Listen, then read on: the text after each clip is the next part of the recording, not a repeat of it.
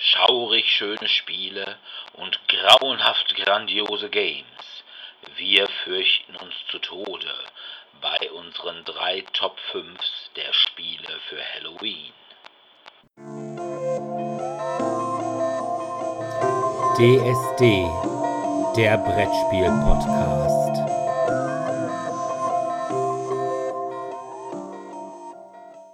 Ja, hallo erstmal und willkommen zur 39. Folge des DSD Brettspiel-Podcasts, der sich entsprechend der Jahreszeit natürlich mit unseren idealsten Spielen für einen fröhlichen Halloween-Abend beschäftigt. Aber zuvor kommen wir natürlich erstmal zu den Medien. Die haben natürlich auch alle eine Halloween-Geeignetheit. Oder eben nicht, je nachdem, wie gut oder schlecht sie sind. Und ich habe als erstes geguckt Chroniken der Finsternis. Das ist, ja, entweder man sagt, es sind drei Filme oder man sagt, es ist eine Miniserie. Jedenfalls ist sie aus Russland. Und der Hauptdarsteller ist Nikolai Gogol. Und da wissen jetzt die geneigten Feuilletonleser, dass das einer der, ja, ich sag mal, fünf wichtigsten russischen Schriftsteller ist, mit Dostoevsky, Puschkin, Tolstoi und Tschechow zusammen. Er ist da ein Vertreter der russischen Romantik. Dieser Nikolai Gogol wird im Film dargestellt von Alexander Petrov wäre gerne Schriftsteller, aber seine veröffentlichten Geschichten verkaufen sich eher schlecht. Und er hat auch enorme Selbstzweifel, das heißt, er versucht, die selber aufzukaufen, damit sie keiner lesen kann. Deswegen muss er ja, sein Brot als so eine Art Sekretär oder Schriftführer bei der St. Petersburger Polizei verrichten. Und er hat aber eine besondere Gabe, denn manchmal hat Gogol so unkontrollierte Anfälle, in denen kann er Zusammenhänge und Zukünfte sehen. Und das hilft ihm dann auch schon, den einen oder anderen Fall zu lösen. Das ist aber nur die Vorgeschichte, denn gleichzeitig werden in dem Dorf Dikanka in der Ukraine Frauen getötet. Und weil diese Morde recht grausig sind, auch immer wieder von einem schwarzen Reiter gesprochen wird, schickt der Zar einen seiner Geheimpolizisten, nämlich den berühmten Ermittler Jakov Guru, gespielt von Oleg Menschikow, eben in dieses Dorf, die Kanka, um die Sache aufzuklären. Und der spricht dann halt Nikolai Gogol an, ob der nicht als sein Assistent mitkommen wollte, weil seine Anfälle und seine besondere Gabe könnten da möglicherweise auch ganz hilfreich sein. Ja, was soll man sagen? Das Ganze spielt, sag ich mal, Anfang, Mitte des 19. Jahrhunderts. Also ich würde mal sagen, so in der Mitte der ersten Hälfte. Und was der geneigte Kenner von russischer Literatur weiß, dieses Dorf, die Kanka, das entstammt aus dem berühmtesten Werk von Nikolai Gogol, nämlich Abende auf dem Weiler bei die Kanka. Und die Sachen, die in diesem Dorf stattfinden, die sind auch Motiven aus diesem Buch entnommen. Das sind so mehr oder weniger folkloristische Geschichten, die auch teilweise um Geister oder um Wassernymphen und sowas gehen. Und die werden da so ein bisschen eingewoben, als hätte er quasi diese Geschichte, die er da selbst in dem Film erlebt, dann nachher genommen, um sie dann als Buch zu verwerten. Ja, das Ganze ist extrem atmosphärisch, also diese dieses Dorf die Kanka mit den Kosaken, die da hausen. Und da ist so ein Polizeichef, der erst so ein bisschen zwielichtigen Eindruck macht und ja, sind alles ziemliche Hackfressen, die da rumhängen. Und ja, es ist wirklich schöner oder schöne drei Filme. Was ich nicht ganz begriffen habe, ist die Trennung der drei Filme. Also der erste Film hört irgendwann auf und dann beginnt der zweite Film. Von daher würde ich tatsächlich sagen, sind keine drei Filme. Also man kann diese drei Filme nicht einzeln sehen. Also man kann den dritten Film nicht gucken, ohne erst die ersten beiden gesehen zu haben. Das macht keinen Sinn. Von daher würde ich sagen, das ist tatsächlich eine Miniserie. Die wird auf DVD auch als Miniserie oder als alle drei Filme angeboten. Und ja, ich kann sie nur empfehlen. Das ist wirklich, wer Sleepy Hollow zum Beispiel mag, der wird auch Chroniken der Finsternis mögen. Also es ist überhaupt ziemlich ähnlich. Nur halt russischer. Und von daher, ich sag mal, das kann man sich Halloween gut antun. Ja. Okay, das klingt ja eigentlich ganz spannend. Und man lernt auch noch ein bisschen was. Ein bisschen was. Wenn man ein bisschen was lernt, dann ist das ja quasi Bildungsfernsehen. Ja, dass man aber ein bisschen was über die russische Literatur mitkriegt. Ja, da habe ich auch gewisse Defizite. Ja, das habe ich schon gemerkt. Für das, was ich mir angeschaut habe, braucht man kein so großes Bildungsfernsehen. Man muss eher aufpassen. Und zwar habe ich angefangen, mir American Horror Story anzusehen. Es handelt sich Den dabei Film. um eine Serie. Na, nicht ganz ein Film, es ist eine Serie. Es gibt aktuell neun Staffeln, beziehungsweise die neunte Staffel kommt jetzt raus aus den USA. Es handelt sich dabei um eine 20th Century Fox Produktion. Und was ich an dieser Serie so schön finde, ist, dass die Staffeln in sich geschlossen sind, sowohl thematisch als auch vom Plot-Twist und nur die Schauspieler oftmals in die nächste Staffel übernommen werden. Das heißt, wenn der ersten Staffel den wahnsinnigen Massenmörder gespielt hat, der ständig in Latexklamotten durch die Gegend rennt und alles und jeden umnietet, kann in der zweiten Staffel eines der Hauptopfer sein, die da durch die Gegend gescheucht werden und in der dritten Staffel vielleicht einfach nur eine Nebenrolle innehaben. Das finde ich sehr schön umgesetzt. Also man entwickelt so eine gewisse Sympathie zu den Darstellern und nicht zwingend zu den Charakteren, die diese verkörpern. Es gibt ja diesen schönen Satz hier, hate the character, not the actor, was so viel bedeutet wie hasse ruhig das, was dargestellt wird, aber hasse bitte nicht den Schauspieler dahinter. Und das machen die sehr gut. Also das machen die wirklich sehr gut. Ich habe jetzt zum Beispiel Staffel 1 gesehen, trägt den äh, Subtitel Murder House. Und es geht darum, dass eine Familie in ein Haus einzieht, das erschreckend günstig war. Und die Maklerin in den USA muss natürlich darauf hinweisen, dass in diesem Haus jemand verstorben ist. Deswegen ist es auch so günstig. Und im Laufe der Zeit gibt es immer wieder Rückblenden zu ehemaligen Bewohnern und, und, und. Die Zuschauer sehen im Laufe der Serie, dass jemand, der innerhalb dieser vier Wände verstorben ist, wie sich das für ein anständiges Horrorhaus gehört, auch innerhalb dieser vier Wände bleibt. Also sprich, wer auf diesem Grundstück stirbt, der bleibt dort erstmal ewig, bis man es irgendwie geschafft hat, den Fluch zu bannen oder die Seele zu befreien. Das ist teilweise ziemlich gruselig und es gibt auch manche skurrile Situationen, wo zum Beispiel jemand, der weiß, dass eben die Seelen hier hausen, dann immer versucht zu fliehen. Also unbedingt, wenn er schon stirbt, dann bitte auf der Straße, aber nicht auf diesem Grundstück, damit er halt eben entfliehen kann.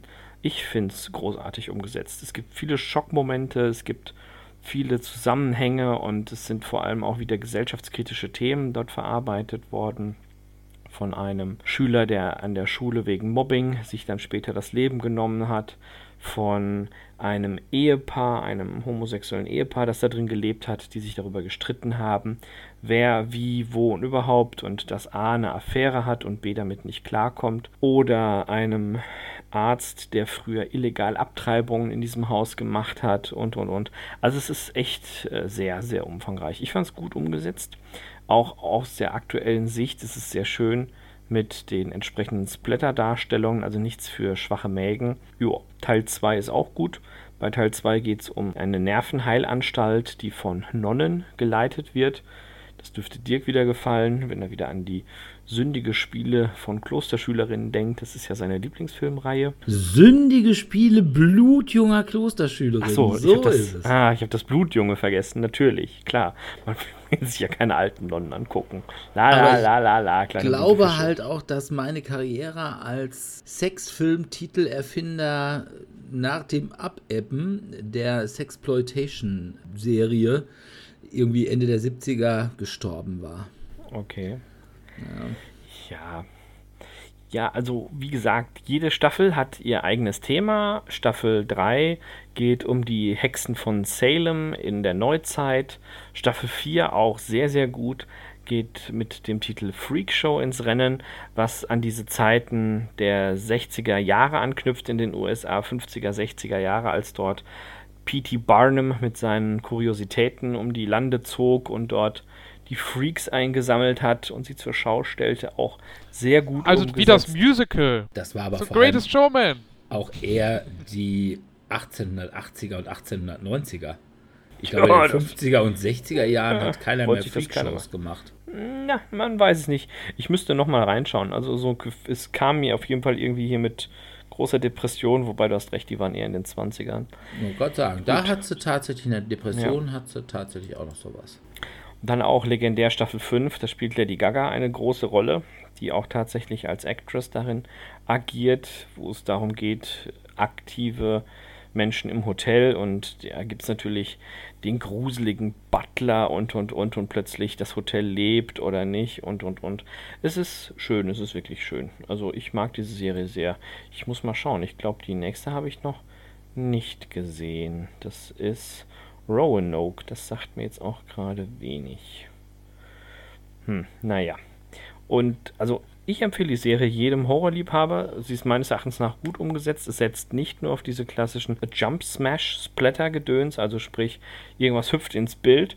Natürlich passiert das auch ab und zu. Es gibt Handlungsverweise und es ist keine Serie, die man mal eben so nebenher laufen lassen kann. Also ich muss da echt ständig zurückspulen und aufpassen, wer hat jetzt was zu wem gesagt und verdammt nochmal, warum ist der schon wieder tot?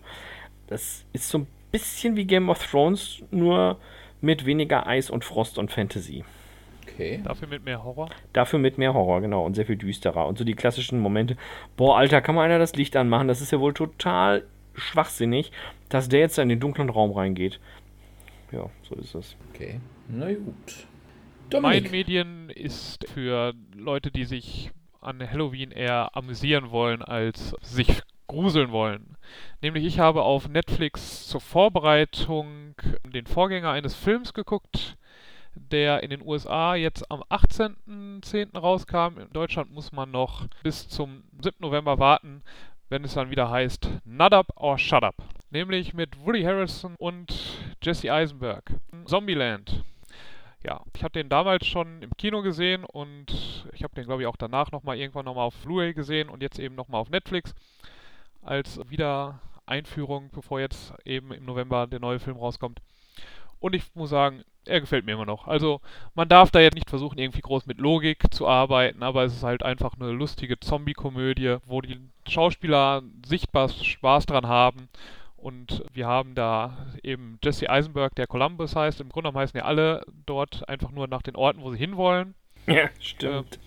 Äh, ja. Keiner wird da mit richtigen Namen erwähnt. Und dort gehen die dann auf Reise. Jesse Eisenberg als Columbus wird zum ersten Mal mit dem Zombie-Virus in Aufmerksamkeit gebracht, als er eigentlich gerade World of Warcraft spielen möchte und sein Mountain Dew dazu trinkt und auf einmal irgendwie Schreie hört und Zimmer 406 dann auf einmal reinkommt und die äh, scharfe Angst Nachbarin. Hat. Genau, die scharfe Nachbarin, Studentin von nebenan, die niemals was von ihr haben wollte, weil er ist halt ein Nerd, der nicht rausgeht. Sie wurde von einem Obdachlosen angefallen und möchte jetzt bei ihm schlafen, weil sie Angst hat, das lässt er natürlich zu und dann, als er aufwacht, oh, sie ist ein Zombie. Und dann geht es halt los, dass er dann alleine hinterher durch die Welt marschiert und sich immer an seine Regeln hält, die sehr lustig sind. Also, erste Regel Nummer eins, man braucht Ausdauer. Nämlich, wer fett ist und einfach nur zu langsam für die Zombies, der ist als erstes tot. Oder wenn man jemanden umgebracht hat oder erschossen hat, einen Zombie, sollte immer man lieber nochmal nachschießen. Mal schießen. Genau, Double Tap. Doppelt hält besser. Und so heißt dann auch der zweite Teil, der jetzt im November rauskommen soll. Und ich bin da eigentlich gespannt. Also wie gesagt, ich hatte sehr viel Spaß mit Zombieland 1, auch als sie dann Bill Murray dann als Gastauftritt hatten. Also es ist schon eine ziemliche Star-Besetzung, die der Film hat. Also mit Jesse Eisenberg, bekannt eben als Lex Luthor, eher berüchtigt als berühmt. Oder ähm, ähm, Emma Stone, ähm, auch bekannt aus The Help oder aus La La Land. Und Woody Harrelson eben auch aus Now You See Me, ich weiß gar nicht, wie heißt er auf Deutsch. Da ist auch, spielt auch Jesse Eisenberg mit. Die Unfassbaren. Mhm. Ja. Ja. Also schon eine ziemliche Starbesetzung und ich hatte jetzt im ersten Teil wieder Spaß, den mir anzuschauen. Wie gesagt, Logik darf man da nicht erwarten, aber Spaß beim Zombie-Metzeln. Also Spaß für die ganze Familie, die aber damit klarkommen muss, dass es ziemlich viel Blut da doch ähm, fließen wird und es dann manchmal eben die Zombies dann doch schon ein bisschen ekelhaft sind. Ja, gut, das stimmt.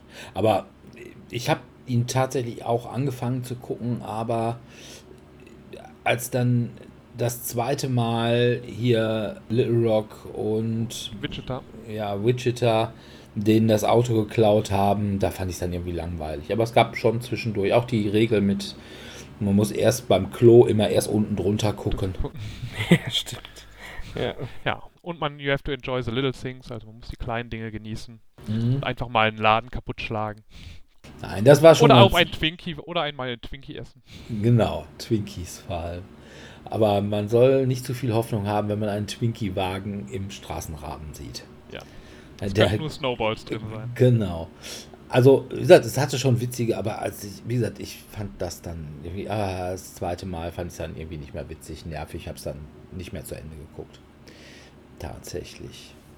Gut, was ich allerdings zu Ende geguckt habe, und zwar auch bei Netflix, ist der Film Apostel von Gareth Adams, der halt demnächst den Deathstroke-Film macht, was besonders Dominik interessieren könnte als alten DC-Fan.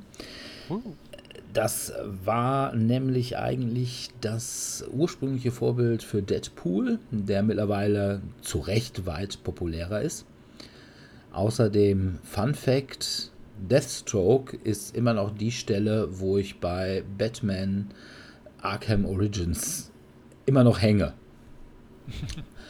naja, er ist mit Daniel Stevens, kennt man vielleicht aus Downtown Abbey oder aus Legion. Und mit Michael Sheen, den hatten wir neulich bei Good Omens.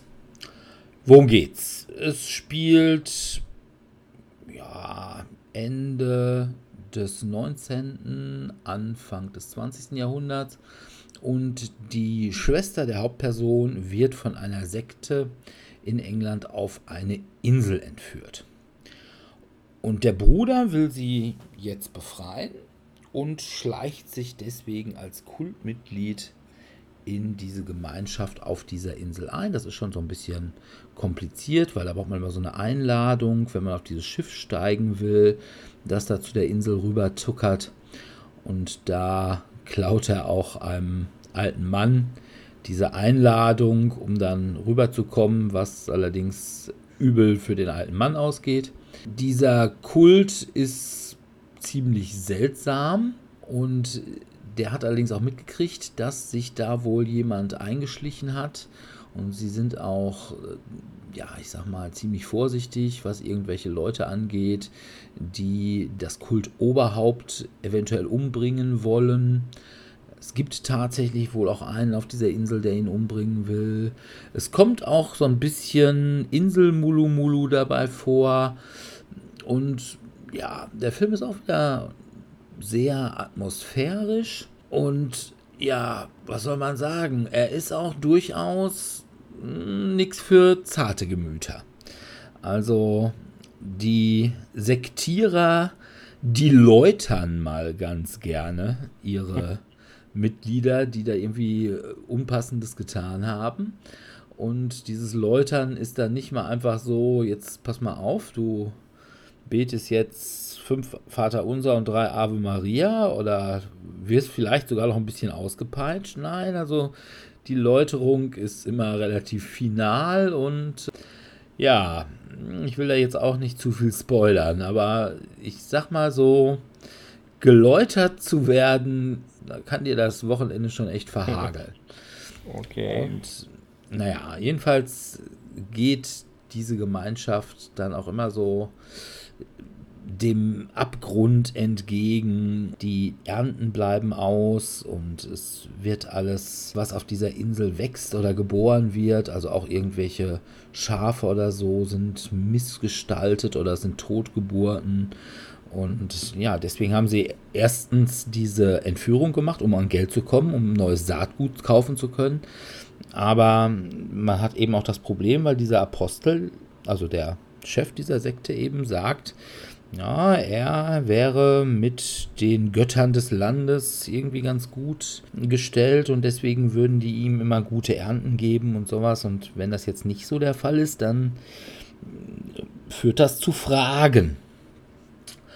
Also ich kann den Film durchaus empfehlen. Er fängt relativ langsam an und ist jetzt nicht so der Schauerhorror, sondern es ist eher so ein bisschen Thrill-Horror. Also man fiebert einfach quasi mit dem Hauptdarsteller mit, ob er entdeckt wird oder seine Identität oder was passiert jetzt mit der Schwester. Und ja, dann kommen halt eben zwischendurch durchaus auch brutale Szenen und halt auch ein bisschen Mulu Mulu. Und es gibt da vor allem eine Person, irgendwie den Maskierten, der jetzt, äh, also ein echter Horrorversatzstück ist. Das ist auch, ja, nichts für zarte Gemüter. Also von daher, wenn man sowas ab kann, dann kann man sich Apostel mal durchaus angucken. Ist kein schlechter Film. Und wie gesagt, tolle Atmosphäre und auch wieder ordentlich Hackfressen. Und das finde ich bei Horrorfilmen ja schon immer eine gute Sache. Bei Netflix. Gut, dann kommen wir zu unserem eigentlichen Thema. Und zwar, was spielen, wenn Halloween ist und man hat Gäste da? Das war die Frage, die sich uns stellte. Und da haben wir dann jeder wieder fünf Spiele ausgesucht. Ich wollte eigentlich nicht sagen Horrorspiele, weil erstens ist für mich ein Horrorspiel was anderes als für andere Leute. Agricola, Terra Mystica, Fest für Odin, Mombasa. Pummeleinhorn, Teil 1 bis 3. Ja, möglicherweise auch das. Aber ja, es sind bei mir alles Spiele, die ein dezidiertes Horrorthema haben. Ich glaube, Spiele, die einen gruseln lassen, würde ich sagen, gibt es nicht. Also, ich glaube, es gibt kein Spiel, wo ich sagen würde, da, da würde ich mich im Spiel selbst gruseln. Wie seht ihr das? Ja, ich habe da so eins, zwei, wo jetzt nicht der richtige Grusel rauskommt, sondern halt eher eine gewisse nervöse Anspannung. Aber das würde ich, also das schon, aber jetzt so im Grunde genommen so, uh, da ist jetzt ein großes Monster und ich habe jetzt Angst vor dem großen Monster, das dann natürlich eher nicht. Okay. Also wie gesagt, ich habe aber selbst bei gruseligen Tischrollenspielen, die weit immersiver sind. Oder sogar bei gruseligen Live-Rollenspielen. Ich habe früher auch mal Live-Rollenspiel gemacht. Also selber gegruselt habe ich mich halt nie. Wobei auf der anderen Seite, bei Filmen gruselt man sich ja teilweise schon. Ich weiß nicht, woran es liegt. Möglicherweise, dass da mit Musik und so und man leidet halt mit einem Protagonisten mit. Ich kann es euch nicht sagen. Aber jedenfalls ist es bei mir eher so thematischer Horror. Und dann fange ich auch gleich mal an. Mein Platz 5 ist für den Fall, es ist Halloween und man hat Eurogamer da. Was ja an sich schon eine schauerliche Vorstellung ist. Und, es Und ist die wollen jetzt noch Mombasa spielen. Nee, das eben gar nicht. Aber was kann man dann trotzdem horrormäßig mit ihnen spielen? Ich gebe zu, ich habe gemogelt. Ich habe wieder Zweier auf Platz 5, weil ich mich da eigentlich nicht entscheiden konnte. Welche beiden könnten das sein? Eins ist Oh. sogar von einem Deutschen. Boah, ich bin so schlecht, was Spieleautoren angeht. Und das, Also das ist jetzt nicht äh, Study in Emerald. Nee, das ist ja nicht von. Also Study in Emerald habe ich nicht dabei in meiner Liste. Weil da finde ich, da kommt das Horrorthema zu wenig. Oder ist zwar mit Cthulhu drin, aber das wäre vielleicht, wenn wir eine Top 5 Cthulhu-Spiele gemacht hätten, wäre es vielleicht drin gewesen. Obwohl, da gibt es einfach auch so viele gute. Also ich glaube auch bis nächstes Jahr wird es aus, aus den Top 5 bei mir rausfallen. Weil da kommt Death May Die, hoffentlich nächsten Monat. Aber das andere ist die Cthulhuisierte Version eines Würfel-Placement-Spiels. Was so ähnlich so. heißt. Äh, Kingsport. Würfel Genau. von Kingsport? Ne, Also, King, also Kingsburg ist die, Ja. die Mittelalter-Variante und Kingsport ist die Würfel-Cthulhu-Variante. Genau. Kingsport Festival. Und das andere von einem Deutschen. Eigentlich habe ich ja immer nur einen Deutschen, wo ich was von habe. Äh, Feld, ne? Genau. Ich weiß es nicht. Und von Ich Feld ist es ist natürlich das oft gesamte sagen, Övre ziemlich schauerlich. Aber nein, es ist natürlich von Friedemann Friese. Diese fluchende Flure oder sowas. Nee, finstere Flure. Finstere, Finstere ach, Flure. finstere Irgendwas- Flure, ja stimmt. Das musste ja das Finstere was mit zwei. F sein. Genau. Ist das nicht Fin- das, wo du immer durch die Gegend läufst und Leute suchst? Nee, du musst immer von der einen Ecke des. Brettes in die andere Ecke des Bretts kommen und du hast immer so ja, Spielfiguren, das ist so ein Chip und immer wenn du einen Zug gemacht hast, wird er umgedreht. Und du hast immer die Summe der Felder, die du dich bewegen kannst, ist immer sieben. Ja, genau. Das Und du hast zum Beispiel gespielt. einige, die können dann auf der einen Seite sechs Felder gehen, Ja, auf der anderen dann aber nur eins. Oder der andere kann eben auf der einen Seite drei gehen und auf der anderen Seite vier.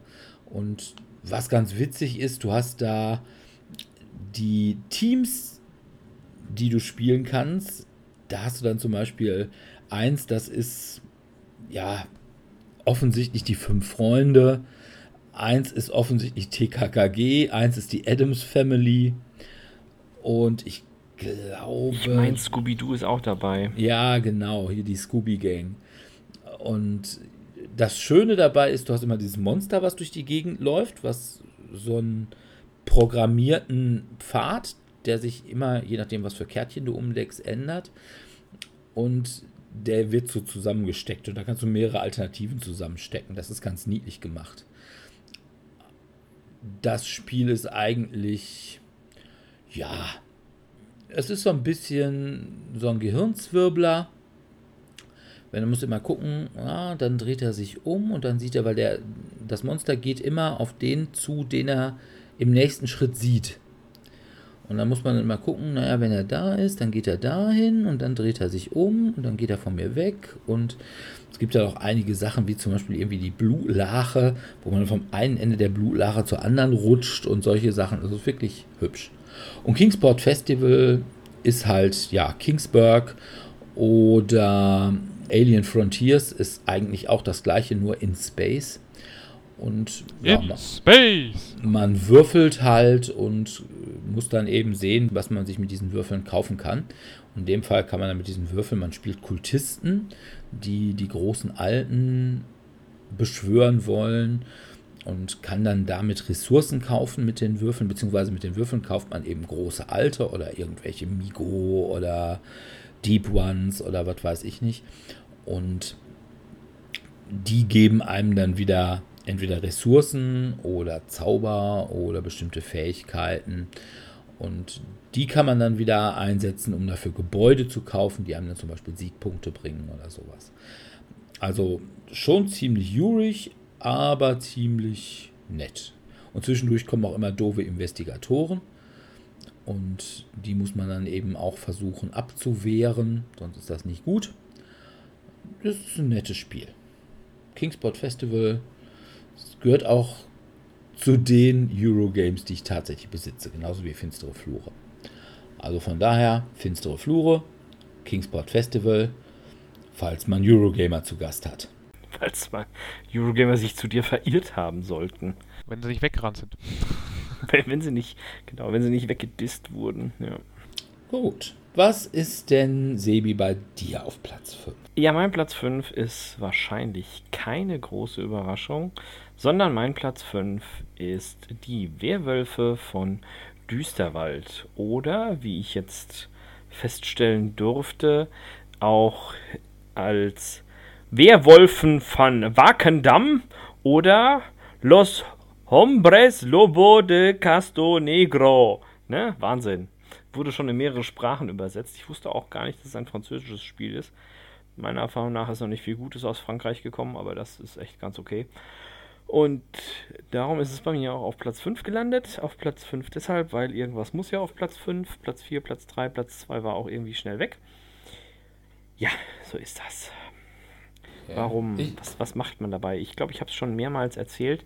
Es werden Charakterkarten ausgegeben. Entweder man ist Werwolf, hat eine besondere Rolle inne oder ist Dorfbewohner.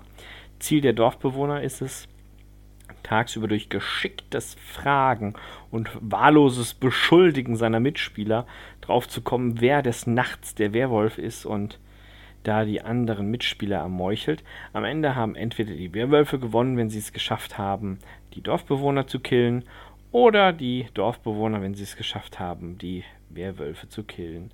An dieser Stelle möchte ich erwähnen, dass es das Ganze auch als Pummel-Einhorn-Edition gibt, die aber nicht ganz so brutal ist. Da wird einem der Keks geklaut.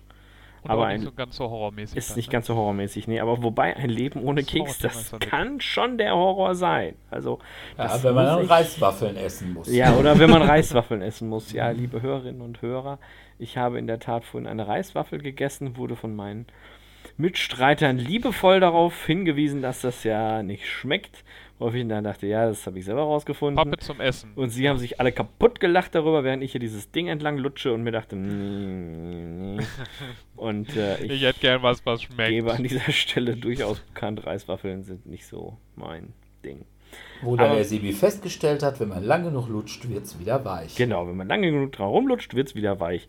Und ja, wie gesagt, also Werwölfe ist halt auch so ein Spiel, das kann man so zwei, drei Abende spielen. Es gibt es auch in sehr großen Gruppen. Also ich bin auch schon mal in ein Werwolf-Festival-Spiel gestolpert, wo die irgendwie mit fast 20 Leuten gespielt haben. Das war aber schon echt krass unübersichtlich. Ich persönlich spiele das auch mit meinen Schülern, weil die da total drauf abfahren. Hab da allerdings als Anti-Mobbing-Kampagne mit dazwischen geschaltet, dass die sich vorher eigene Berufsgruppen aussuchen müssen und dann eben nicht als Dirk oder Dominik da reingehen, sondern das ist dann Los Hombros Maximos, der Friseur. Oder Los Dirkos Maximus, das ist dann der Kellner. Und dann wird eben argumentiert, warum der Kellner oder der Friseur sterben mussten, was etwas entzerrt, dass man dann halt je nach Altersgruppe darauf hinweist, ey, ja, der Marvin soll jetzt heute Nacht gefressen werden, weil der hat letztens gesagt, ich bin ein doofer Pupskopf und darum muss der jetzt verschwinden. Denn der Nachteil bei diesem Spiel ist auch ganz klar, wer relativ früh ausscheidet, für den wird es, kann es zumindest eine sehr lange Zuschauerrunde werden, wo man einfach nur da sitzt und ja, dem Spielgeschehen passiv beiwohnen muss. Ich gebe tatsächlich zu, ich habe noch nie in meinem Leben aktiv das Original Werwölfe gespielt. Ich habe es zwar allerdings auch nicht in Werwölfe von Düsterwald, sondern in der Ultimate Werwolf Variante. Variante, die ich einfach Ist ein bisschen hübscher beste, finde. Ja, die, die andere ist halt so abstrakte Kunst, ne? Ja, ich da hab's auch als Ich meine, man kann es ja auch ganz aber- einfach, es ist ja, im Grunde ist es ja aus diesem Mafia-Spiel auch mit entstanden, Ja, also was ja, man einfach genau. mit einem Zettel, mit Zettel und Stift einfach selber sich herstellen kann. Ich wollte gerade sagen, aber die haben doch alle Berufe dabei. Oder gut, wenn du Dorfbewohner bist, bist du Dorfbewohner. Genau, bist halt Dorfbewohner. Aber wir haben mal zum Beispiel ein Special gemacht, da ging es um Menschen im Klinikum. Da war das dann halt der lispelnde Patient oder der senile Hausmeister, die mürrische Krankenschwester, der egozentrische Oberarzt. Also es war schon sehr, sehr witzig. Und die Schülerinnen und Schüler haben tatsächlich diese Rollen dann auch angenommen und dann Okay. mit sehr großer Hingabe jeweils darüber gespielt. Und es war natürlich abzusehen, nachdem wir festgestellt haben, es gibt zwei Proktologen auf der Station, dass direkt einer in der ersten Nacht gestorben ist. Und dann wurde der zweite am nächsten Tag gemeuchelt von der Gruppe, weil sie sagte, war klar, dass du den umgebracht hast. Ist schließlich dein direkter Rivale gewesen. Und auch alle Beteuerungen, ich war es nicht, es war mein Kollege, wir haben gerne zusammengearbeitet, sorgten trotzdem dafür, dass er in Flammen aufging. Macht dann allerdings auch nicht wirklich Sinn, oder? Ja, natürlich Also macht es keinen. Sinn. Aber nein. Also man soll Aber doch wirklich gucken, wer könnte tatsächlich der Werwolf sein. Ja, aber das kriegst du ja so oft nicht direkt raus. Also es ist meine Erfahrung, ich habe ja schon viele Runden geleitet und zugesehen, ist, dass tatsächlich je nach äh, Struktur der Gruppe erstmal gewisse Antipathien ausgelebt werden. Und das ist eigentlich sehr schade, aber das ist leider Bestandteil des Spiels und der Aspekt Oh. des Argumentierens kommt immer etwas zu kurz. Das ist das Schöne, wenn man mit Enya spielt, die muss man einfach nur anschreien. Ja, das stimmt. Dann fängt es direkt an zu lachen. Und dann weiß man, ob sie es war oder nicht. Ja, das stimmt. Manche können einfach echt schlecht lügen. Ist ein sehr, sehr ehrlicher Mensch. Dafür haben wir sie alle ganz gern. Okidoki. Werwölfe, ja, so ist es. Ist ganz lustig. Dominik, deine Nummer 5. Meine Nummer 5 ist das Cthulhu-Spiel in meiner Top 5. Davon habe ich nämlich wirklich nur eins, wie mir aufgefallen ist. Eldritch Horror. Yes. Ja. Also es ist nicht das Spiel, was eventuell gleich von der einen oder anderen Person vielleicht nochmal erwähnt wird, sondern ich habe mich für Eldritch Horror, dem großen, epischen, weltumfassenden Abenteuer-Horror entschieden, bei dem man als Ermittler versucht, einen großen Alten zu besiegen, am besten erst, dass er gar nicht erst auftaucht, dabei verschiedene Aufgaben erledigen muss oder eben, wenn er dann aufgetaucht ist, ihn am Ende doch besiegen muss und dabei über die ganze Welt reisen muss und immer, das ist eben der Vorteil eben von Eldritch Horror gewesen, im Gegensatz zu Arkham Horror, zumindest der zweiten Edition. Ich hatte ja letztes Mal schon, glaube ich, erwähnt, dass ich die dritte immer noch nicht gespielt habe, dass dort ähm, die meisten Begegnungen schon was mit dem großen Alten zu tun haben, gegen den man kämpft. Und das macht das Ganze für mich wesentlich thematischer und auch immersiver. Und deswegen habe ich mich für Eldritch Horror entschieden. Ja, gute Wahl. Ja, Ja, ist echt ein schönes auch. Spiel, mag ich auch. Also ich mag es auch, wäre bei mir, glaube ich, auf Platz 8. Oh, Wobei ich, es habe ich glaube ich auch beim letzten Mal schon gesagt, ich es ein bisschen schade finde, das war ursprünglich war es relativ schlank und dann kamen die kleinen Erweiterungen, die fand ich eigentlich auch ganz gut, weil das war einfach nur mehr Karten, irgendwie mehr Ausrüstungsgegenstände und mehr dunkle Pakte und sowas.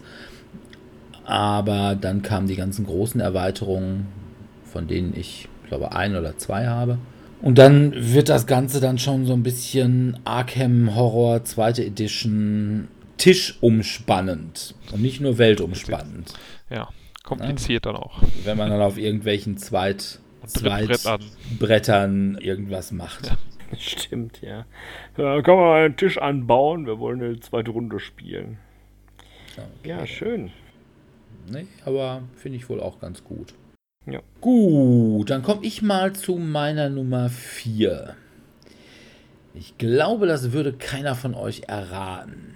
Es ist ein Spiel, was es in zwei Versionen gibt. Eine ist mit Cthulhu, aber es ist im Wesentlichen das gleiche Spiel. Es ist Tides of Madness. Nein. Hätte es sein können, aber Tides of Madness ist, glaube ich, bei Lovecraft mir. Letter. Lovecraft, stimmt, Lovecraft Letter, ja. Da gibt es mehr als zwei Versionen von. ja okay. Lovecraft Letter wäre bei mir auf Platz 12. Oh. Es ist bekannt gemacht worden durch Will Wheatons Tabletop. Will Wheatons Tabletop hat das Spiel gespielt. Mhm. Jetzt müsste ich mir alle Episoden, die ich irgendwann mal von davon Es gesehen ist ein habe. Kartenspiel. Ein Kartenspiel. Es ist Zombie Flux. Nee. Hm. Es ist ein Kartenspiel mit durchsichtigen Karten.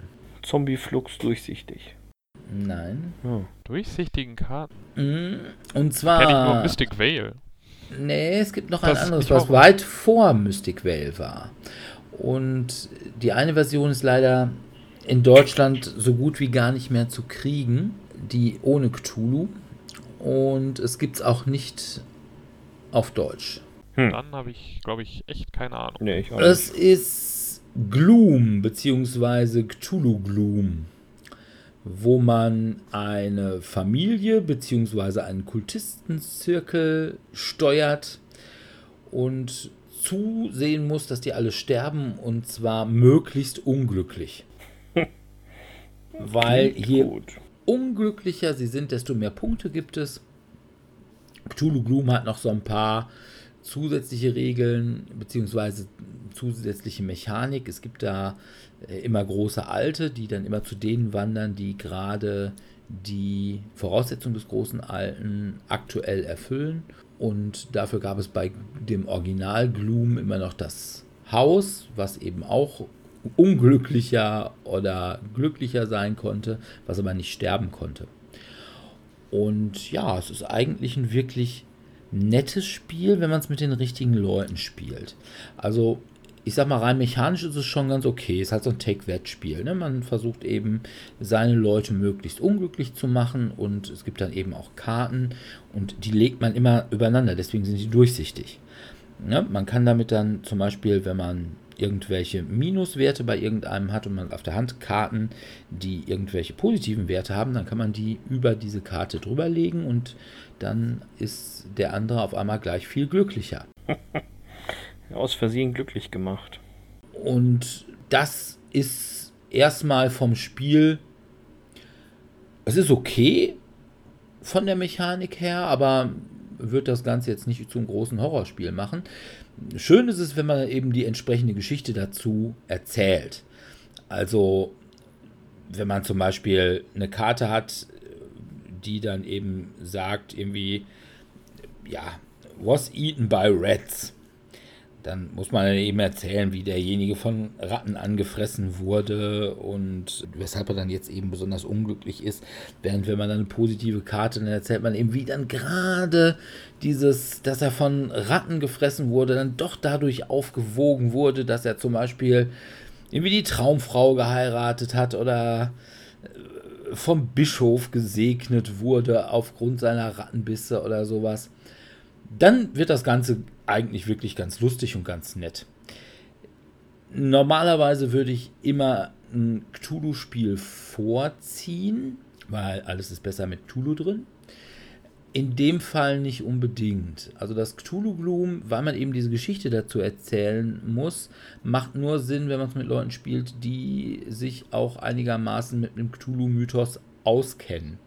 Ne? Also wenn man dann zum Beispiel irgendwas hat, was minced by Migo, aber nicht weiß, was ein Migo ist. Ja, stimmt. Ja, dann, dann kann man da wenig zu erzählen. Und in dem Fall nimmt man dann eher das klassische Gloom, was halt so eine, ja, da gibt es eine Familie, das sind so Künstler und eine Familie, das ist offensichtlich so ein Zirkus und ja, als Beispiel und äh, ja, so, so ein bisschen Adams Family Style. Und das kriegt eigentlich wirklich jeder hin. Ich habe mir tatsächlich jetzt auch mal das Gloom, also das Original Gloom, als PC-Spiel bei Steam runtergeladen. Was natürlich einfach das Problem hat, man hat die Mechanik, aber nicht die Geschichte dazu. Die funktioniert nicht. Außerdem hat das Programm ein bisschen das Problem, dass die KI unglaublich lahmarschig ist. Also, wenn man dran war, kann man erstmal aufs Klo gehen, bis man wieder dran ist. Und das, obwohl man eigentlich immer nur zwei Züge machen darf. Also man darf ja, immer, seine Leute darf man immer nur als ersten Zug umbringen. Wenn man denn wen umbringen kann, dann hat man in der Regel noch einen zweiten Zug. Und da braucht die KI, wenn man es mit drei Leuten, also mit vieren kann man ganz vergessen bei der KI, dann kann man zwischendurch auch Mittag essen eine Familie gründen und einen Baum pflanzen, keine Ahnung. Aber wie gesagt, als ganz normales Kartenspiel ist das eigentlich ganz nett und läuft ganz flüssig. Es ist halt A auf Englisch und ja, man muss eigentlich auch ganz gut Englisch können, weil es ist so ein bisschen altertümliches Englisch. Und als Cthulhu Gloom muss man es halt mit echten Lovecraftians spielen. Spielen, ja. Das ist aber häufiger so bei solchen stark themenfokussierten Spielarten, wo es einfach wenig Spielspaß bringt oder einfach ein Teil des Spielspaßes fehlt, wenn man in dieses Universum nicht eingeweiht ist. Ja, wobei ich sage, zum Beispiel in Eldritch Horror kann man immer noch spielen, auch wenn man keine Ahnung. Das ist dann quasi, als würde man das erste Mal eine Story von Lovecraft lesen. Ja, okay, ja, stimmt. Ne? stimmt. Also da ist es ja nicht schlimm, wenn du nicht weißt, was Migo sind, weil das Spiel erklärt es dir ja. Und möglicherweise dein Charakter, den du spielst, der weiß ja auch nicht, was ein Migo ist. Ja, stimmt, ja. ja. Gut. Ich könnte ja mit meinem Platz 4 direkt anknüpfen, denn auch ich habe den jetzt neu hinzugefügt. Teils mit einem sarkastischen, teils mit einem mich selbst scheltenden Auge. Und zwar habe ich mich ähnlich wie Dirk dazu entschieden, eine Online-Version des Brettspiels zu verwenden. Nach unserem letzten Podcast war ich hochmotiviert, dem einen oder anderen Spiel nochmal eine Chance zu geben und habe mir tatsächlich die EDV-Edition, also sprich die App-gesteuerte Version von Siedler von Katan oder jetzt auch nur noch Katan runtergeladen. Warum habe ich dieses Spiel unter meine Top 5 Horrorspiele gepackt? Ich habe mir gedacht, Das Spiel Das ist einfach so grausig. Trauma ist vorbei. Nein, liebe Zuhörerinnen und Hörer, ist es nicht. Es war echt kacke. Also das erste ist, es kostet relativ viel Geld, wenn man die Erweiterungen spielen möchte, wo ich mich gerade noch so von abwenden konnte. Aber was man kostenfrei spielen kann, ist Player vs. Player. Immer auf der gleichen Karte, die zufälligerweise die Startkarte ist von Szenario 1 aus Die Siedler von Katan. Man spielt gegen zwei andere Mitspieler, es sind also immer Dreier-Spielerrunden und es ist einfach die scheiß Hölle. Man muss es einfach so sagen, es ist wirklich die verdammte Hölle. Und man sitzt dann da und wurschtelt vor sich hin und zack, und dann kommt wieder dieser nervige Räuber und dann geht erstmal wieder gar nichts. Und in den drei Runden, bis man wieder dran ist und diesen nervigen Räuber von seinem Feld runtergeblockt hat, sind fünfmal die gleichen Kartennummern gewürfelt worden, die natürlich alle die 10 sind, die ich habe mit den zwei Städten dran und die blockiert ist. Und es ist einfach ein Totschlagargument. Also das ist im Spieldesign schlecht umgesetzt, dass dieses nervige Ding da so lange stehen kann, denn man ist de facto damit lange außer Gefecht gesetzt und das ist nicht schön, das ist wirklich nicht schön. Vor allem kommt irgendwann der Punkt, wo man dann mitbekommt, dass die Mitspieler quasi immer handeln und dich ausgrenzen und ab dann macht es noch viel weniger Spaß und darum ist es und bleibt es einfach die verdammte Hölle. Also ich habe ihm echt nach langer Zeit wieder eine Chance gegeben und wurde bitterlichst enttäuscht. Bitterlichst. Deswegen würdest du an Halloween jetzt Siedler von Katan spielen. Auf wollen. jeden Fall. Ich würde das denen da hinstellen und würde mich am Leid der anderen ergötzen, wenn sie mal wieder versuchen, eine Straße zu bauen, aber keiner mit dir Holz tauschen möchte. Und weil du so schlecht in deiner Startaufstellung bist, kommst du verdammt nochmal nicht an irgendwelche Schafe ran. Und was mich am meisten aufgeregt hat, da kriegt man echt Aggressionen, ist, wenn in dieser Gruppenrunde mit den drei Spielern einer der Spieler, warum auch immer, die Runde verlässt, dann steigt die KI ein, damit die anderen beiden weiterspielen können. Und die KI handelt verdammt nochmal echt scheiße. Die handelt richtig, richtig kacke.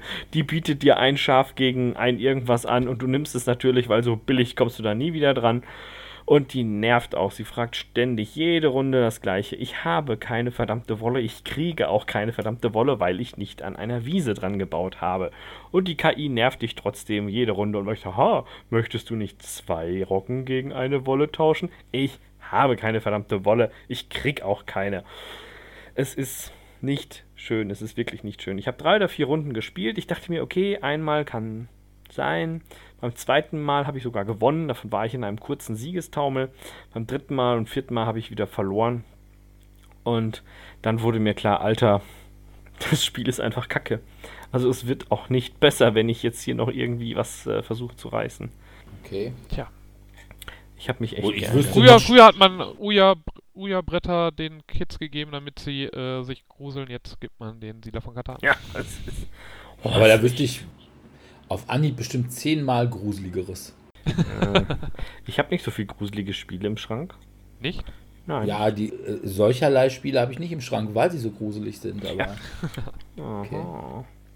So. na gut. Man munkelt. Mein Dominik. Nummer 4 ist dafür ein richtiges Gruselspiel, im Grunde genommen das klassische Gruselspiel oder Horrorspiel, weil es einfach alle Gruselszenarien abdeckt. Von Zombies über Frankenstein, über Außerirdische, Invasion von Außerirdischen, über ein Tor zur Hölle oder böse Kultisten. Alles ist da drin. Welches ist da jetzt wohl gemeint? Smash Up. Nein. Das, das hätte ich jetzt auch gesagt. Ja. Kultisten gibt's da, Außerirdische gibt's da auch. Tore zur Hölle kriegt man da auch garantiert irgendwo. Zombie-Flux. Nee, es ist Betrayal at the House on the. Ah, ja, Ah, natürlich. jo, das gibt's auch. Da ist man eine Gruppe von Abenteurern, die in ein Spukhaus gehen und langsam das Stück für Stück aufdecken und halt das Gebäude damit aufbauen. mit verschiedenen Etagen und zwischendurch sammeln sie ihre Gegenstände und müssen aber zwischenzeitlich immer wieder Omenproben ablegen.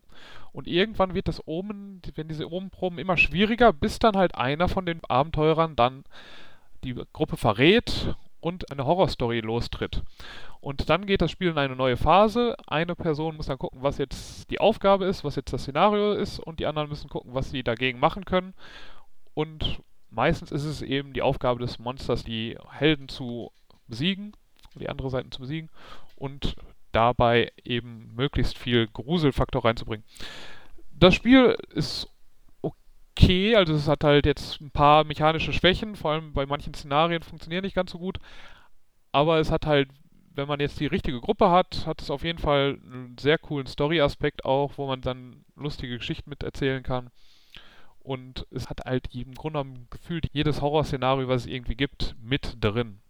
Ich habe Betrayal Legacy leider noch nicht spielen können, weiß jetzt nicht, wie gut das jetzt geworden ist, aber wenn man mal für eine lustige Gruppe hat zum Gruseln, zu Halloween, dann kann man Betrayal at the House on Hill auf jeden Fall empfehlen. Das ist wohl richtig. Es werden dann allerdings wieder einige sagen, nee, das ist nicht auf Deutsch. Ja, also, das ist leider. Aber es gibt. Man muss ja, ja auch manchmal, man muss halt, hätte auch mal irgendwann mal in der Schule aufpassen können. Das ist richtig, aber dann kommen sie ja jetzt aus allen Löchern gekrochen und sagen, oh ja, seht ihr, es kommt ja jetzt doch auf Deutsch, man muss nur lang genug warten. Kommt alles wie auf Jahren? Deutsch. Kommt alles auf Deutsch. 20 Jahren? Naja, 15 nur. 15, oh, ja, das ist natürlich...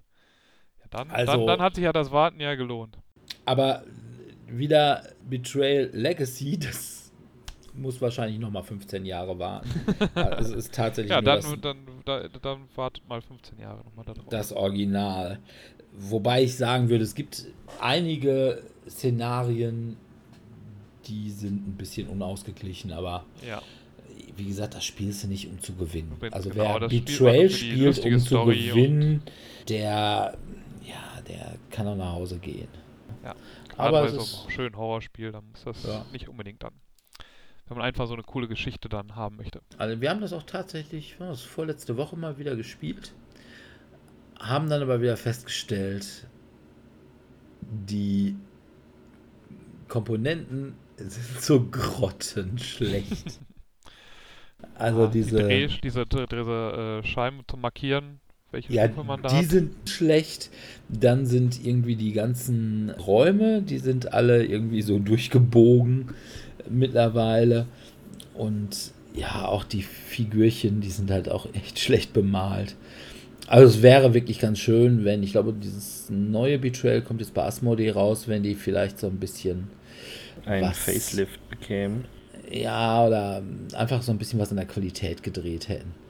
Ich glaube, das war damals, kam das bei Wizards of the Coast raus, zumindest die zweite Auflage. Die erste war bei Avalon Hill noch. Ja. Und Wizards of the Coast ist einfach auch bekannt dafür, dass die Qualität. Qualität eher nicht so mittelmäßig. Eher, aus eher so geht so ist. nicht ja. so mittelmäßig, eher so ganz grottig. Ganz, ganz grottig. ja. Okay. So, dass man so gerade eben noch spielen konnte. Oh, oh, oh. Aber möglichst viel Gewinn machen kann. Ach so, ah ja, das ist natürlich ein sehr gutes Qualitätsmerkmal. Gerade eben noch spielen, aber ja. Okay. Ja. Dann kommen wir zu Nummer 3, ne? Yep. yep. Da habe three. ich Number three.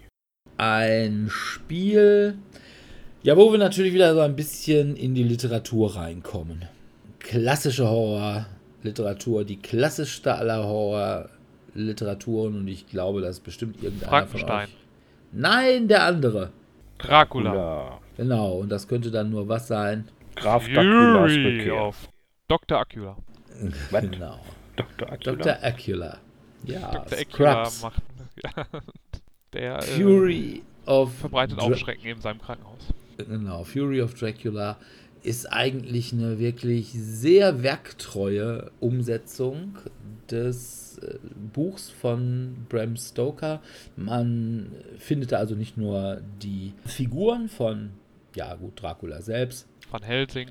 Van Helsing, Lord Godalming, dann Mina und Dr. Seward.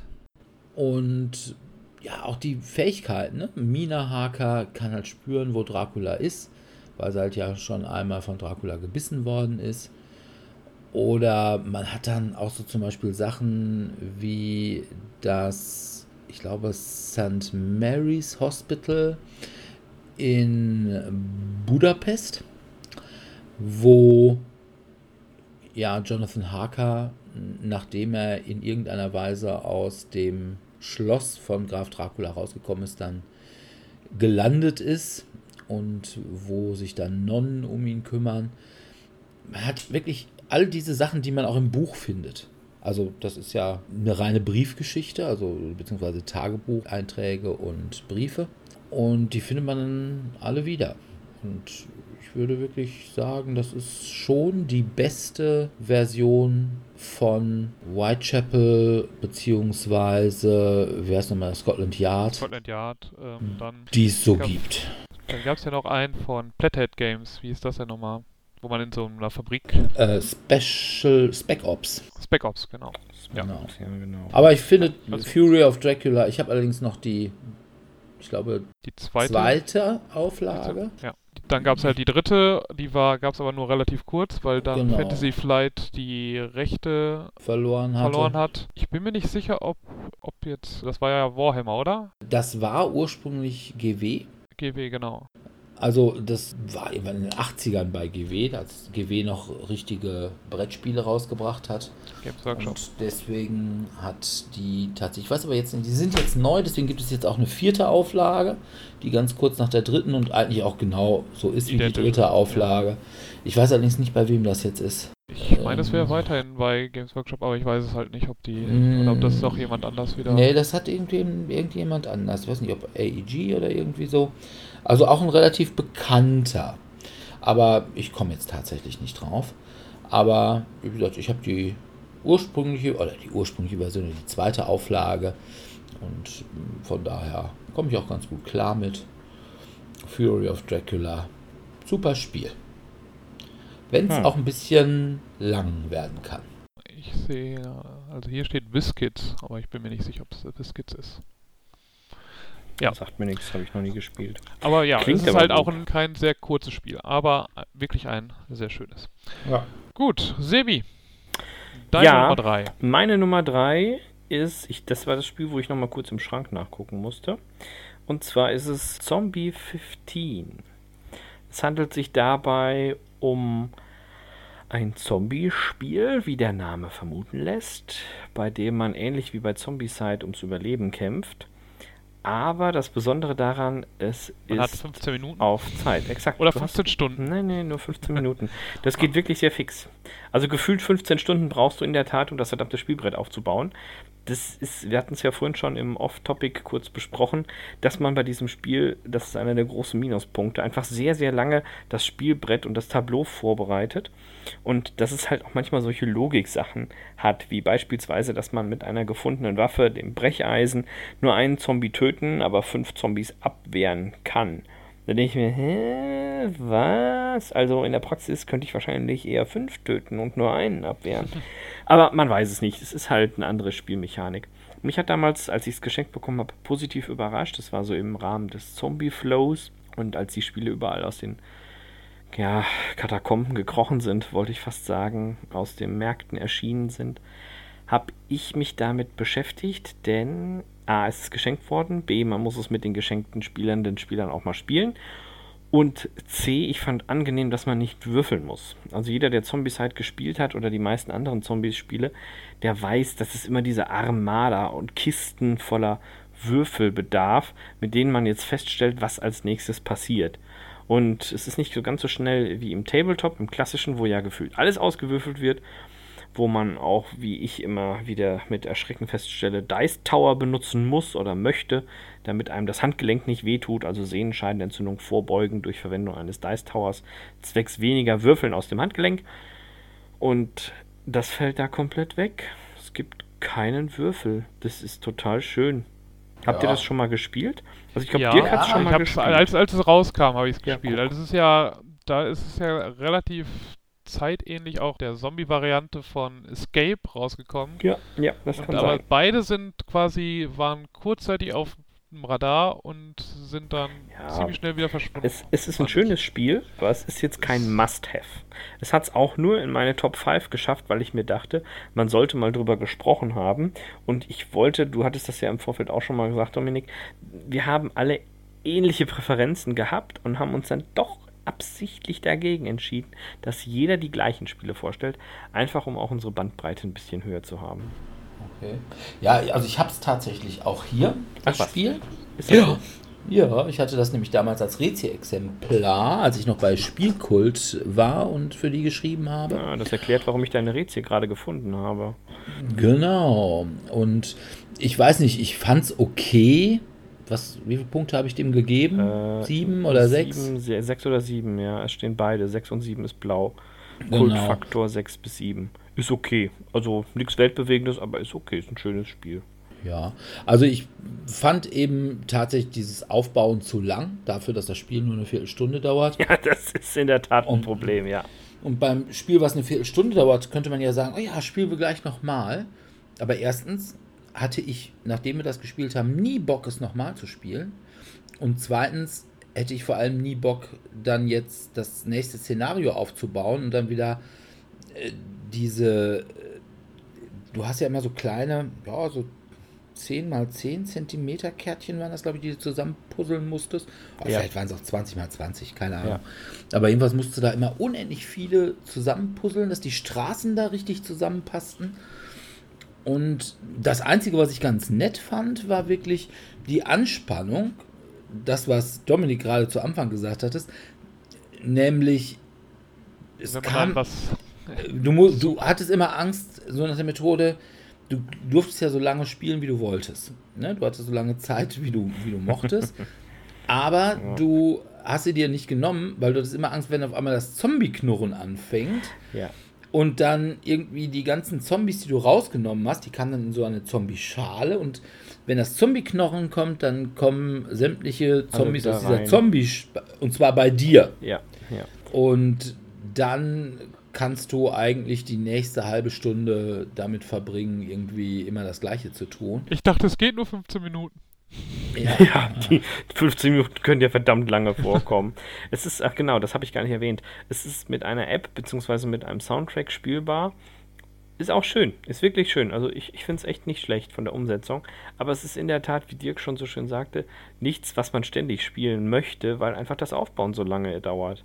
Also wir haben auch damals, ich glaube, drei Runden gespielt, über den ganzen Nachmittag und dann hatten wir echt den Kaffee auf, weil du jedes Mal gefühlt eine halbe Stunde brauchst, um das Szenario vorzubereiten und dann ein oder maximal zwei Versuche hast und auch brauchst, um das durchzuspielen. Und ich fand halt auch dieses, äh, du spieltest halt so, ja, Anime, Jappo, Ja, angehauchte ja, okay, Teenager. das stimmt, das fand ich auch irgendwie nicht. Die Zombie-Figuren, die waren noch ganz nett, obwohl es waren halt immer die gleichen. Von daher Ja. lohnt es sich da auch anmalen nicht. Ja, wie gesagt, es war okayisch. Aber wie gesagt, ich habe es, glaube ich, auch die letzten fünf Jahre nicht mehr. Müsste ungefähr vor fünf Jahren rausgekommen sein. Seither habe ich es dann noch nicht mehr angefasst. Hm. So, Ja. dann meine Nummer 3 ist Überrasch mich. mein, Überrasch mich. ist mein Zombie-Spiel. Ach was. Das heißt auch so, mein. Zombie-Spiel. Genau, mein Zombie, mein kleines Zombie-Spiel. Okay. My Little Nein, Size und jetzt auch mein kleines Zombie-Spiel. Ja? Nein, okay. es handelt von einem Leviathan, der sich unter Venedig versteckt hat und jetzt eben erwacht und ganz Ich- viele Zombies mit sich bringt. Ich glaube, es ist das figurenmäßig schlechtest aussehendste Zombie-Spiel, was es so gibt.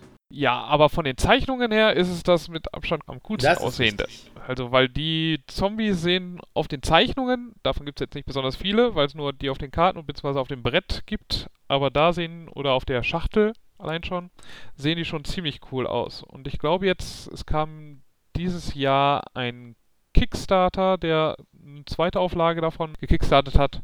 Und äh, da soll es zumindest für die Bosse soll es dann da, glaube ich, Miniaturen geben. Zumindest wenn man irgendwie die Deluxe-Version davon geweckt hat. Das ist natürlich nicht schlecht. Obwohl also, ich mich, ja, äh, ja. kurz, um nur mal kurz äh, zu sagen, es handelt sich um Carnival Zombie. Bevor wir Genau. jetzt hier fünf Minuten reden und Ah. keiner weiß, warum. worüber. und ich ärgere mich heute noch, und zwar auf meiner allerersten Messe in Essen. Ich glaube, das muss 2013 13 oder 14 gewesen sein. Da war das Spiel tatsächlich für einen Zehner auf der Heidelberger Resterampe. Und ich habe es nicht mitgenommen. Das ärgert mich heute noch. Tja, hätte es mal gemacht. Also, weil es ist wirklich ein schönes Spiel. Man muss sich halt dann durch Venedig kämpfen. Man hat halt immer so eine Tagphase, wo man durch Venedig geht und sich einen Weg aussucht. Es gibt verschiedene Wege aus Venedig zu entkommen und dementsprechend mit verschiedenen Endszenarien. Man rüstet sich aus, bereitet sich auf die Nacht dann vor und dann ist es im Grunde genommen so ein Kampf aus verschiedenen Richtungen kommen dann die Zombies, die man dann wirklich abballern muss wie sonst was. Also die mäht man auch schon ziemlich nieder, weil es wirklich Massen davon gibt der Clou an dem Spiel und weswegen auch die Bosse jetzt nicht besonders, also, also mit Miniaturen, Klötzchen, mit Holzer, ne? hölzernen, ja, das sind so Kegel, hölzerne Kegel sind. Das ist wahrscheinlich wirklich, weil die hatten damals nicht wirklich viel Geld, als sie das gemacht haben. Das sind Italiener, ist ein italienischer Verlag.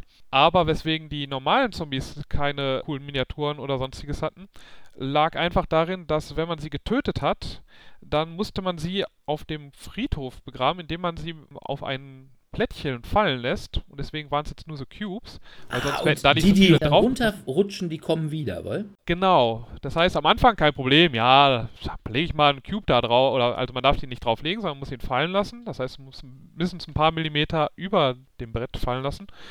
Aber mit der Zeit, weil man halt so viele Zombies da umbringt, wird dieses kleine Plättchen dann doch ziemlich schnell voll. Und dann passiert es, dass dann auf einmal man versucht das dann möglichst sicher irgendwie reinzubringen, aber dann fliegt nun nicht nur der Cube wieder raus, den man eigentlich runterwerfen sollte, sondern drei, vier, fünf Cubes, weil man die ganze Zeit so schön gestapelt hat. Und dann hat man auf einmal ein richtiges Problem. Ja, weil dann auf einmal fünf Zombies mehr auf dem Platz sind, als man eigentlich gerade erwartet hat und das wird dann schon schwierig und das machte dann schon Spaß. Also es ist eins der innovativeren gefühlt Zombie-Spiele. Mhm. Nee, aber jetzt auch eins der längeren, das muss man auch sagen. Ich weiß nicht, ob sie jetzt die zweite Edition, ob sie da ein bisschen noch gestreamlined haben. Ich glaube fast eher nicht, weil Kickstarter ist meistens eher dafür bekannt, Sachen noch weiter aufzublasen. Aber wer weiß. Da ich die zweite Edition noch nicht gespielt habe, sie ist auch noch nicht draußen. Also man kann, glaube ich, jetzt gerade noch Late plätschen, also noch das weiter und also mit unterstützen und sich das dann sogar in der Deluxe-Variante, die niemals rauskommen soll, kaufen. Wobei jetzt, ich hatte es gesehen, die also im Kickstarter selbst hat die Deluxe-Variante 85 Euro gekostet und jetzt haben sie irgendwie gesehen, dass das dann doch ein bisschen wenig dafür war, was für das, was sie anscheinend machen wollten und wenn man es jetzt die Deluxe-Variante haben möchte, muss man 120 Euro dafür bezahlen. Für die normale Variante 70 Euro. Muss man sich dann mal anschauen, was dann da drin ist, jeweils, um zu entscheiden, was für einen attraktiver ist, wenn man es nochmal unterstützen möchte und äh, kaufen möchte. Ja, aber die hatten vor allem, hattest du nicht, glaube ich, sogar in unserer Artwork-Folge, hattest du das, glaube ich, schon mal irgendwie genannt. Und es hat schon sehr, ja, stilistisch. sehr, sehr, sehr spezielles. Also auch genau, also es sind nicht die, die Standard-Zombies äh, von dem an, sondern es hat halt diesen Venezianer-Karneval-Look. Ähm, aber dann mit wirklich Zombies, die dann, wo dann wirklich die Haut so weggeschmolzen ist. Also. Ja, aber auch alles so in so wie so Bleistift oder Buntstiftzeichen. Ja, ne? ja genau. das fand ich schon ganz cool. Das ist richtig. Nee, gut. Ja, meine Nummer zwei. Ich gebe euch mal einen Tipp. Oh. Oder also Werwölfe. Oh, oh. Auch Werwölfe. Aber er hat ja vorhin gesagt, er hat sie nie gespielt. Ja, man könnte ja auch One Night Ultimate Werewolf oder. Oder Werwörter. Nein. Das ganz ohne Weh. Wo mache ich denn immer nur Oh. Äh, oh, du meinst doch eher so, au. Oder äh, bei, bei ähm, Diddle Mysterium. Genau, Mysterium. Es geht um Geister. Einer zumindest spielt einen Geist, die anderen spielen halt irgendwelche Medien. Es ist nicht so gruselig, obwohl ich. die, die Tipps, mal, die man bekommt. Als, ja, die, man die als, sind äh, schon manchmal sehr, sehr gruselig. gruselig ja. Nein, Was? obwohl ich auch sagen muss, die ganze Atmosphäre, also die Leute, mit, äh, die man als Verdächtige hat, die könnten schon auch so einem klassischen Horrorfilm entsprungen sein. Und ja, ich sag mal, dieses äh, Herrenhaus, wo der Mord geschehen ist, der könnte eigentlich auch tatsächlich in jedem zweiten Horrorfilm vorkommen. Also von daher finde ich, es passt ganz gut. Und es ist einfach auch jetzt schön atmosphärisch. Ich habe mal eine Rezension, oder es ist eigentlich keine Rezension, sondern ein Live-Playthrough gesehen von Shut Up and Sit Down, wo die sich alle verkleidet hatten, so im Stil der 20er Jahre. Und der Matt, der spielte die Leiche, der war dann auch so weiß geschminkt und hatte einen schwarzen Anzug, ein weißes Hemd, also so quasi wie im Sarg. Und das war, spielten sie das auch tatsächlich in so einer alten Bibliothek und das war echt super. Also von daher, Mysterium eignet sich auch schon wirklich, um einen schönen Halloween-Abend zu verbringen. Und man muss einfach auch sagen, es ist ein Spiel, was man jedem in fünf Minuten beibringen kann. Ja, das stimmt, ja. Ja. Ja. Also von daher, Mysterium. Dixit mit einem Thema. Ja, Dixit mit Thema, obwohl es kommt ja jetzt zur Messe, kommt ja jetzt auch so ein neues, Obscuro, heißt es, Obscurio. glaube ich. Oder Ja, das Obscurio. würde ich, wollte, ja, das wollte ich mir auch mal anschauen. Wobei mich das irgendwie vom Thema, also vom Hintergrund nicht so geflasht hat. Und Mysterium fand ich schon toll, als es noch Czabonirski Czabonirski hieß. Und da ich Ah. das schon gespielt. Pol die polnische. Hab ich genau, das schon. polnische Original. Wohl vergessen zu sagen. Aber mit, also das, das Artwork ist auf jeden Fall, also ich weiß jetzt nicht mehr ganz genau, wie das damalige Artwork, aber das neue Artwork ist, hat mir auf jeden Fall nochmal wesentlich besser gefallen, als das, was aktuell ist. Weil äh, diese, diese schöne blaue, diese schöne blaue Schachtel, die sieht auch ganz gut im Schrank aus. Und im Übrigen, wenn man es mit der zweiten Erweiterung spielt, also wo die, ich sag mal, diese Tathergänge anstelle der Mordwaffen hinzukommen, da sind die Karten sind dann auch schon richtig gruselig. Wo die Leute alle so leuchtende Augen haben. Ich weiß nicht, ob ihr das jemals damit gespielt habt. nee. Also, Nee, ich habe hab nur die normale Version, ich habe mit, also mit der Erweiterung, die halt einfach nur mehr, Karten hat. mehr Karte, mehr Ja. Karten Ja. hatte, die habe ich nur gespielt. Gut. Sebi. Ja, mein Platz Nummer zwei ist in der Tat ein Klassiker. Und zwar gibt es den auch in x-tausend Auflagen, wurde auch schon x-fach gehypt und ich spiele ihn in verschiedener Rollenbesetzung immer noch sehr gerne. Und, lass mich raten, wir haben gerade heute, als wir das aufnehmen, eine Rezension davon online gestellt. Vielleicht Von der aktuellen Version. von der aktuellen Version, das ist durchaus im Rahmen des Möglichen, wahrscheinlich sogar korrekt. Man könnte sagen, es ist Siede-Zeit. Zombie-Siede. Ha, ha, ha, ha, ha. Das ist mein schauriges Lachen. Ich hoffe, ihr fühlt euch gegruselt. Hm, ja, so ein Naja. bisschen. Ja, Nein. gegruselt, aber aus anderen Gründen. Ja, ich sag jetzt mal, äh, Zombicide kennt ja eigentlich fast jeder. Es geht grob darum, dass wir die Apokalypse überlebt haben und die Welt von Zombies und uns nur noch bevölkert wird. Und es geht darum, dass wir irgendwelchen Kram finden und überleben oder einfach alles niedermähen. Und das Ganze gibt es natürlich in verschiedenen Szenarien. Und wie Dirk schon so schön sagte, heute kam eines der neuesten Szenarien raus, da wurde eben ganz klar über Zombicide Invaders gesprochen, also sprich im Weltall. Genau, und ohne Zombies. Und ohne Zombies dieses Mal, aber nur Zombicide getauft, sondern eher Zombicide mit, wie soll man sagen, ja, Mutanten.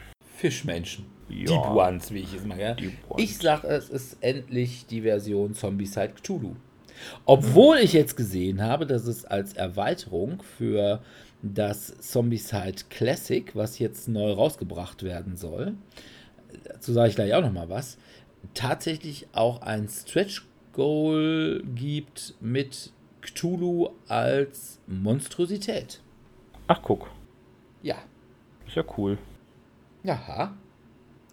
Weil Ja. alles wird besser mit Cthulhu. Also Ja, ist ja mit darüber- Cthulhu drin. Genau. Gepriesen sei Cthulhu. Ähm, was soll ich dazu sagen? Also ich mag das Spiel einfach wirklich. Ich habe es in verschiedenen Konstellationen gespielt, verschiedenen Gruppen. Dirk, Verfechter des Spiels, nur wir spielen, wenn es angemalt ist, würde sich bei mir die letzten Haare raufen und neu wachsen lassen, damit er sie nochmal raufen lassen könnte. Denn ich habe bis heute keine einzige Figur angemalt. Und siehe da, man kann es trotzdem spielen. Aber bei Andrea spiele ich das sehr gern. Die hat die nämlich sehr, sehr schön angemalt. Ja, Und- aber auch nur die wenigsten. Ja, das sind halt auch echt viele. Also da musst du schon, uff. Äh, pff, Ich habe einfach entschieden, ich fange gar nicht erst an zu malen, weil dann brauche ich auch nicht so lange, bis ich fertig bin. Also bei mein Rümork ist komplett bemalt. Und mein Invader ist fast komplett bemalt. Das heißt, du hast es noch nicht gespielt.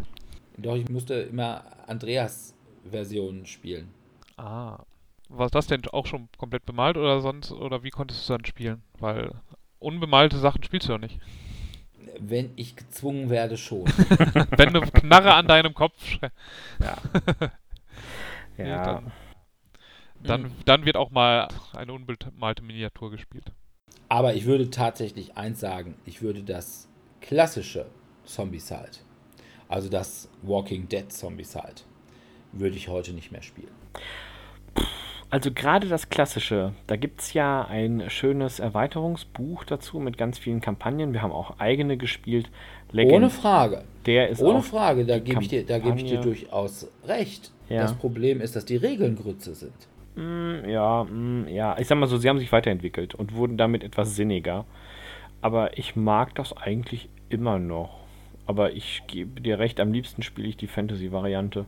Also mich hätte tatsächlich ähm, dieses klassische Zombie-Szenario, Ja. also so amerikanische Kleinstadt, Mhm, habla, mhm. habla, finde ich vom Zombie-Thema sogar am besten. Okay. Also abgesehen von Invader jetzt. Weil ich hätte das Mittelalter schon auch okay gefunden, nur dass es einfach so 0815 Fantasy mit Elfchen und Zwergchen und hast du nicht gesehen äh, gemacht haben.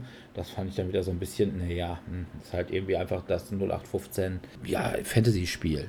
Mhm. Aber das Problem bei dem klassischen Zombicide waren einfach die Regeln. Und zwar äh, vor allem wirklich diese Zielprioritätenregel, die du immer hattest, Ja, das stimmt. Das wenn du schossest. Das heißt, du musstest immer, egal ob du trafst oder nicht, musstest immer erst auf deine Mitspieler Ja, schießen. ja, das war echt nervig. Und die Regel war so scheiße, dass sie sie in der App sogar rausgenommen haben. In der App wurde es erleichtert, nur wenn du verfehlt hast, besteht die Chance, Genau. dass du eben beim Das- Spiel triffst. Ja, ist da im Prinzip das, was du auch bei Black Plague hattest und jetzt im neuen Invader hast, dass du eben nur, wenn du daneben würfelst, dass du dann eben den anderen triffst. Ja. Beziehungsweise du hast dann bei Black Plague, ja, wenn du eine Rüstung hast, kannst du sogar nochmal irgendwie einen Rettungswurf machen Ja, ja. oder so. Aber wir haben ja alle gelernt, nicht fehlgeleitete Schüsse töten, sondern nicht bestandene Rettungswürfe. Ja. Und das war wirklich gut und deswegen hatte ich eigentlich gedacht, naja, wenn die das jetzt neu rausbringen, die neue Auflage vom klassischen Regel- Zombicide und wenn sie die Regel ändern, dann könnte ich mich vielleicht mal durchringen und mir dann tatsächlich auch mal irgendwie noch ein klassisches Zombicide zulegen. Ach, soll Aber nachdem ich rauskommen? jetzt, es ist gerade dabei, dass es neu rauskommt. Aber Ach, guck. wird halt gerade gekickstartert. Mhm.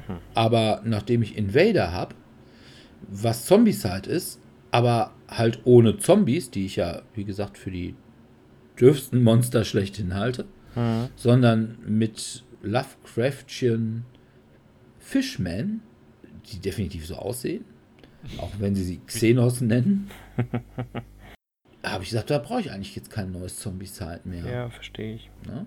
Und ich habe hier, wie gesagt, Rü- Rümork habe ich noch, komplett bemalt, aber wie gesagt, wenn mir da einer ein Angebot für macht, dann ist das auch ganz schnell weg. Ist aber Mhm. ein, ein komplett bemaltes, also von daher Ja, ist nicht ganz so billig. ja, ja, klar. Also ich habe es bewusst nicht gebackt. Erstens, weil ich nicht wusste, dass es draußen ist. Und zweitens, ich habe eh schon kaum jemanden, der mit mir die anderen Versionen spielt. Dann werde ich jetzt nicht noch weitere Versionen sammeln und hoffen, dass ich dafür Spieler finde. Da kriegst du doch Sonja eigentlich immer zu, oder? Ja, aber zeitlich ist das ja auch immer die Frage. Ja, gut. Ja. So, Gut. ja, das ist mein Platz 2. So, meine Nummer zwei ist eine Überschneidung mit dem lieben Dirki. Ach was. Nämlich jetzt kommen wir langsam zu den Spielen, die, also bis jetzt war es eben hauptsächlich Horror-Thema. Hier kommt jetzt so langsam so ein leichtes Horrorgefühl auf, wenn man sich bei Fury of Dracula vor den Ermittlern, also vor Van Helsing und den anderen verstecken muss als Dracula oder wenn man als Ermittler durch die Lande zieht und noch gar keine gute Ausrüstung hat und auf einmal dann doch Angst hat, vielleicht treffe ich jetzt schon auf Dracula oder auf eine seiner bösen Fallen, die er hinterlässt. Und das Spiel macht Spaß. Es ist halt leider auch sehr lang. Die dritte Version, also ich habe die dritte Version, die ist ein kleines bisschen gestreamlined, aber auch, also vielleicht nimmt es 15 Minuten von einem 3-Stunden-Spiel und das ist dann auch so, ja. Also es kann sehr schnell gehen, wenn, wenn die Gruppe sehr schnell gute Ausrüstung bekommt und dann Dracula sehr schnell fasst. Theoretisch auch, ich weiß gar nicht, muss Dracula alle umbringen oder reicht es, wenn er einen umbringt? Ich kenne das Spiel nicht. Ich glaube, Dracula muss alle umbringen oder er muss sechs Vampire neu erschaffen. Schaffen, genau. Oder ich glaube jetzt bei der Variante, er muss halt eine bestimmte Punktzahl oder sowas erreichen, indem er Vampire erschafft oder andere Sachen oder einfach die Zeit verstreichen lässt, indem er genug Zeit verbraucht. Hm man kämpft sich halt oder flieht halt durch Europa und versucht den Ermittlern zu entkommen oder wenn man einen Ermittler vielleicht auch sogar mal und das macht es halt A, einerseits eben nicht ganz so horrormäßig spannend oder nervenaufreibend wie manche anderen Hidden Movement Spiele, weil man kann sich halt als Dracula doch schon ganz gut wehren. Das Problem ist meistens eher, wenn man dann auf einmal auf drei Ermittler stößt, dann wird es dann doch eher schwierig. Ein Ermittler, der recht unbedarft irgendwo alleine auf der Karte in Südosteuropa rumläuft und die anderen sind gerade an einer ganz anderen Stelle, dann könnte man den vielleicht mal angreifen. Aber ansonsten muss man als Dracula schon aufpassen, dass man sich nicht zu früh oder zu schnell entdecken lässt. Ja, und da würde ich wirklich sagen, also ich glaube, bei einer Anfängergruppe ist es für Dracula ein Stück weit einfacher. Aber ich glaube, wenn du eine Gruppe hast, die weiß, was sie tut, also eine Ermittlergruppe, ja. dann würde ich sagen, ist es für Dracula schon ja, echt schon schwer. Ja. Also es gibt da zum Beispiel einfach einige Städte, die wichtig sind, dass man sie einnimmt. Da gibt es zum Beispiel eine Stadt, frage mich jetzt nicht, welches ist, die sitzt genau am Übergang zwischen West- und Osteuropa. Und ich weiß nicht, ob das Wien ist oder Budapest. Jedenfalls, da kannst du Dracula quasi abschneiden. Ne? Beziehungsweise kannst du ihn auf die Hälfte des Brettes reduzieren und dass dann da ein Ermittler sofort hin muss. Und das ist, glaube ich, sogar auch noch eine Großstadt. Das heißt, der kann auch alles machen da, insbesondere Ausrüstung, looten.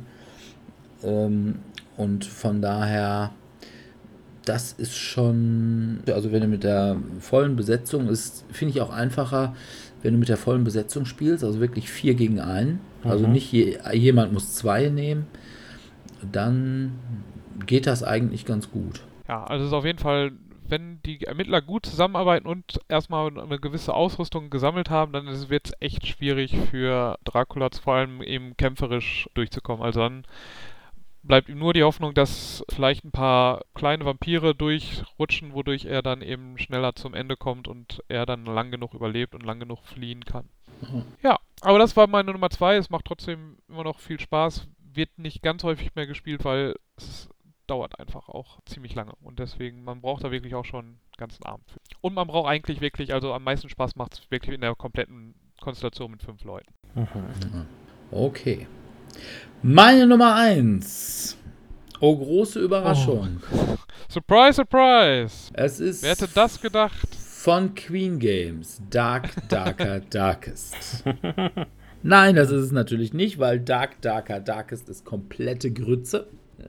Das war das einzige Spiel, wo ich in der Rezi mal zwei Punkte vergeben habe und es danach verschenkt habe, obwohl es eigentlich ein großes Spiel ist, an einen Kumpel, der selber Spiele machte, zum Ausschlachten. Weil er hatte gesagt, naja, kann man zumindest die Würfel oder irgendwie so noch bekleben oder weiß ich nicht. Das war wirklich so scheiße. Kann man wenigstens noch die Würfel bekleben, aber auch hart. Ja. Und nicht mal Würfel verwenden, sondern Würfel bekleben. Nein, es ist natürlich Widewa, Willen des Wahnsinns. Die erste Edition. Edition. Wobei ich sagen muss, auch die erste Edition war schon ein ziemlich gutes Spiel. Sie war halt ah. nur weit aufwendiger zu gestalten und man musste einfach, wenn man da der Böse war, einfach ein bisschen spielen wie ein Rollenspiel-Spielleiter. Das heißt, man musste ja so ein bisschen gnädig sein, weil man sonst einfach seine Spieler ziemlich auflaufen lassen konnte. Mhm. Das alles gibt es bei Willen des Wahnsinns Second Edition nicht mehr. Just am letzten Mittwoch haben wir noch ein DLC gespielt. Und zwar das, wo man den Mord verhindern muss an Mr. Carvey. Wobei ich den Eindruck habe, dass man den Mord echt nicht verhindern kann. Aber wir haben gewonnen, wenn auch ziemlich, ich will nicht sagen auf dem Zahnfleisch. Es ging dann doch einigermaßen, aber als wir dann auf einmal die Lebenspunkte von dem oder der Bösen gesehen haben, sind wir erstmal ein bisschen hinten rüber gefallen, aber dann haben wir sie ordentlich weggeschossen. Ja, Willen des Wahnsinns Second Edition und ich schaffe Aber ich finde die enden manchmal dann doch so ein bisschen, ne? Man, also man schafft ja selten, den, also ich habe selten, wenn ich Willen des Wahnsinns gespielt habe, das richtig gute Ende ge geschafft, sondern meistens ist erst eben die Katastrophe passiert und dann musste man halt gegen das, das oder den Bösen kämpfen und wenn man dann gewonnen hat, in Anführungszeichen, dann war auch die Zusammenfassung am Ende dann so, ja, also eigentlich habt ihr schon verloren, aber wir wollten euch nochmal so einen kleinen... Ja, aber ich meine, da, wenn es anders wäre, dann muss ja. man auch sagen, dann wäre es auch echt zu ipsig. Und es kann ja durchaus sein, also ich sag mal zumindest, es gibt ja einige, so auch dieses Spiel hier, deswegen haben wir das dann doch noch relativ gut geschafft, weil wir tatsächlich nachher gewusst haben, wer hat den Lord umgebracht. Und mhm. konnten dann wirklich direkt zu der gehen und sagen, oder dem gehen und sagen, hier, du warst es, ne? Gib's zu. Und dann hat man gedacht, ach, und super, weil wir es rausgekriegt haben, sagt die, ja, ich war's und ergibt sich und nein, dem war nicht so. Mhm. Oder der wurde dann doch noch irgendwie besessen. Und ja, musste dann, dann, dann kriegt er auf einmal ordentlich Lebenspunkte, die man wegbolzen musste. Aber man hat das auch geschafft. Ich glaube, es gab nur ein Szenario, was ich bisher noch nie geschafft habe. Und das ist dieses Cult of Sentinel Hill, wo dann nachher das Grauen von Dunwich erscheint. Und das haben wir noch nie weggekriegt. Also das hat dann irgendwie 175.000 Lebenspunkte und ich weiß, es gibt vielleicht noch irgendwie eine Möglichkeit, wie man das schwächen kann vorher, aber wir haben es echt noch nicht rausgekriegt. Aber ja, wie gesagt, es gibt einige Szenarien, wo man es bedeutend einfacher hat, wenn man auf den richtigen Täter kommt. Das heißt, wenn man vorher ordentlich ermittelt hat. Mhm. Also das ist sowohl dieses Straßen von Arkham-Szenario, wo man dann echt mal überlegen muss, mal, wer war das dann? Oder wo man irgendwelche so zwei Gangsterbanden voneinander fernhalten muss. Oder dieses in dem Luftschiff, wo wir dann erstmal nicht erst auf den netten alten Mann gekommen sind und äh, dann zum Weil Schluss uns jemand gesagt hat, das ist der ist es auf gar keinen Fall. Mhm, der kann es auf gar keinen Fall sein und deswegen befragen wir den auch erst gar nicht nach irgendwas, weil das kostet ja Zeit. Ja. Ja, genau. Es war Julian im Übrigen, es war nicht ich. Ach was. Und genau, aber dann hat er ihn dafür nachher auch fertig gemacht. Aber ich glaube, außer dem Motorraum war von dem Luftschiff auch echt nichts mehr übrig. Also, also ich bin ja dabei draufgegangen. Bei der Verteidigung der Gruppe, damit nicht noch mehr Monster zu dem zum Ende da kommen, zum Motor. Echt? Bist du draufgegangen? Du kannst gar nicht Ich bin mir ziemlich sicher. Du kannst ja nur verletzt geworden sein. Ja, auf jeden Fall. Sonst so, hättest du ja einen neuen Charakter mehr, gekriegt. Dass ich nicht mehr. Wahnsinnig bist du möglicherweise geworden. Das kann sogar sein. Auf jeden Fall so, dass ich nicht mehr gewonnen, also mitgewonnen habe eigentlich. Ja, dann bist du wahrscheinlich wahnsinnig geworden. Ja. Wahnsinnig wird Oder man, glaube ich, bei diesem Spiel immer sehr schnell. Ich bin da auch häufiger wahnsinnig. Ja, das kann schon mal vorkommen, das ist richtig. Aber, also wie gesagt, es ist einfach, was App-Unterstützung ist es, würde ich sagen, epochemachend was die Stories angeht, die sind, also das haben wir jetzt auch wieder mit dieser Carvey-Geschichte, die sind einfach wirklich gut geschrieben, die sind wirklich gut gemacht. Und ja, ich scharre mit den Hufen, dass endlich auf Deutsch die Yik-Erweiterung rauskommt. Die soll ja eigentlich im letzten Quartal rauskommen. Ich weiß nicht, ob es in Essen schon da sein wird oder ob wir noch ein bisschen warten müssen. Das ist einfach so genial gemacht. Also da gibt kein Weg dran vorbei. Und ich sage auch dieses Neue, was so ein bisschen ähnlich ist, dieses Herr der Ringe, Reisen durch Mittelerde oder wie das heißt. Ja. Schon nicht mit Cthulhu drin, wohl. Schmeiß okay. das weg. Ja. Großartiges Spiel, Willen des Wahnsinns, Second Edition. Ich glaube auch, na, noch immer bei mir Platz 1 meiner Top 100 der besten Spiele aller Zeiten. Okay.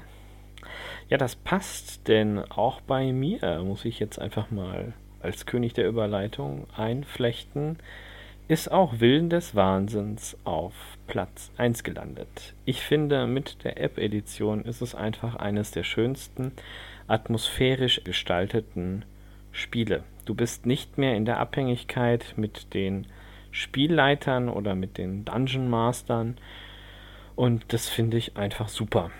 Denn der oder diejenige hat so auch die Möglichkeit, an der Runde aktiv teilzunehmen. Außerdem gefällt mir besonders gut beim Erkunden des Levels oder des Dungeons, dass die Platten wirklich erst Stück für Stück aufgedeckt werden. Bei anderen Spielern oder auch Dungeon Crawlern in dem Bereich bist du ja vorher schon in gewisser Weise im Mastermind-Modus, denn du hast ja gesehen, welche Elemente du rauslegen musst. Das ist da nicht der Fall. Das hat mir sehr, sehr gut gefallen, als ich es beim ersten Mal gespielt habe. Ja, auf die akustischen Reize und so weiter, hm, naja, kann man, muss man nicht. Auch auf diese Minispiele, die da ab und zu dabei sind. Oh ja, das allerdings wirklich ein Nachteil. Und vor allem das Mastermind. Das ist schon, naja, da brauchst du schon ein bisschen Geduld, ne? Das Mastermind ist echt manchmal ein bisschen tricky. Es ist auch manchmal echt frustrierend, weil zack, bumm, alles explodiert, die Beschwörung ist gelungen. Welche verdammte Beschwörung? Ich habe nicht mal mitgekriegt, dass irgendwo eine Beschwörung läuft. Das ist schon nicht immer so einfach und ich muss gestehen, ich verliere auch deutlich häufiger, seit ich das so spiele. Aber das mindert nicht den Spielspaß und das ist etwas, was ich sehr beachtlich finde bei dieser Umsetzung. Denn auch wenn ich weniger Spielerfolg habe, habe ich dennoch sehr viel ja, ich sag jetzt mal, spielerischen Erfolg. Und das ist das, was mich dazu bewogen hat, im Rahmen der Horrorspiele das auf Platz 1 zu setzen. Oh. Ja, jetzt kommen wir noch zu Dominik. Überrasche uns, du hast das auch. Nein. Oh. Ich habe diesmal kein Cthulhu-Spiel auf Platz 1 gewählt, weil ich wollte als bestes Horrorspiel eins, wo ich mich wirklich in Angstschweiß ausbreche und dann also halbwegs Grusel, also einfach in einer Anspannung einfach nicht zu übertreffen war, nämlich im Grunde genommen Alien, der Film, das Spiel. Gefühlt zumindest. Alien, der Film, also, das Spiel. Okay. Ja.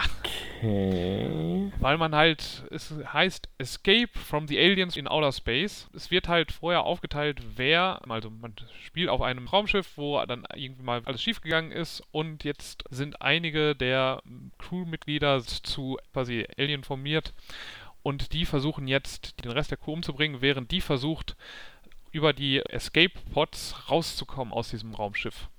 Mhm. Und dabei muss man immer mal wieder angeben, wo man gerade ist. Man hat aber immer wieder Karten, wo man sagen, also die kennen die anderen nicht. Man zieht immer eine Karte und da steht dann also drauf, ist es alles ruhig. Man muss nichts sagen. Das heißt, man muss gar nicht sagen, wo man ist. Oder man muss jetzt die Wahrheit sagen. Oder man darf lügen, wo man steht. Und dadurch versucht man eben, die Leute zu verwirren und hofft dann immer, dass man die auf die falsche Fährte lockt oder ist das jetzt einer von meinen Mitmenschen, die da gerade hinter mir her sind, die auch zu der Rettungskapsel wollen, oder ist es ein Alien, was mich fassen möchte? Mhm. Und dadurch entsteht eine ziemliche Spannung. Und wenn man es dann zur Rettungskapsel geschafft hat, kann es immer noch sein, dann zieht man eine Karte und dann kann es sein, dass genau diese Rettungskapsel leider kaputt ist. Und dann hat man einen Weg hintergangen und muss dann, dann doch zu einer anderen Rettungskapsel nochmal laufen. Und dann, ge dann geht wirklich der Puls, weil dann wird es richtig schwierig, dann das noch zu schaffen. Aber das aber ist halt so eine also rein, rein, rein, rein Horror im Kopf, weil vom Material her ist es einfach nur ein Stück Papier, genau, Käsekästchen mit ein paar Nummern und Buchstaben drauf und man sagt halt immer, so, ich bin jetzt bei N13 oder sowas. Und, okay.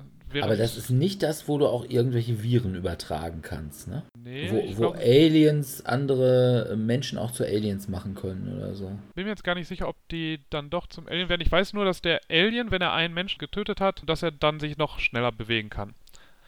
Also am Anfang bewegt sich das Alien meistens nicht so schnell, also bewegt es sich eigentlich meistens genauso schnell wie die Menschen, einfach um nicht sofort allen zu verraten, dass es das Alien ist und es die Leute ein bisschen in Sicherheit zu wägen. Aber mit der Zeit, wenn man dann halt, wenn es dann versucht, jemanden aufzufressen, dann, dann wird es dann doch sich dann irgendwann zeigen, indem es dann auf einmal Strecken läuft, die, äh, weil man als einfacher Mensch kann man nur immer nur ein Kästchen weit laufen, als Alien zwei Kästchen, beziehungsweise wenn das Alien schon einen infiziert hat oder Essen hat, dann darf es sogar drei Kästchen laufen. Und dann wird es dann wird's richtig schwierig für, den, für die restlichen überlebenden Menschen. Ja, Ja. gut. Aber es ist halt sehr, also wie gesagt, vom eigentlich vom Material her ist es quasi nichts, aber von der Anspannung her, hui, da ging mir dann doch die zwei, drei Mal, die ich es gespielt habe, dann doch immer die Pumpe.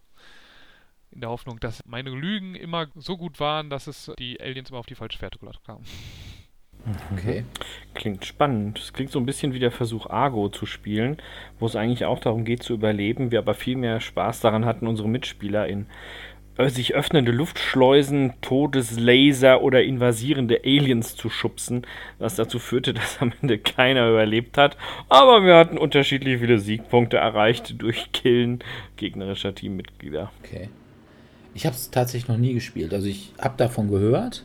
Das ist, glaube ich, auch irgendwie eins, was bei Tom Wessel immer ziemlich hoch gehandelt wird.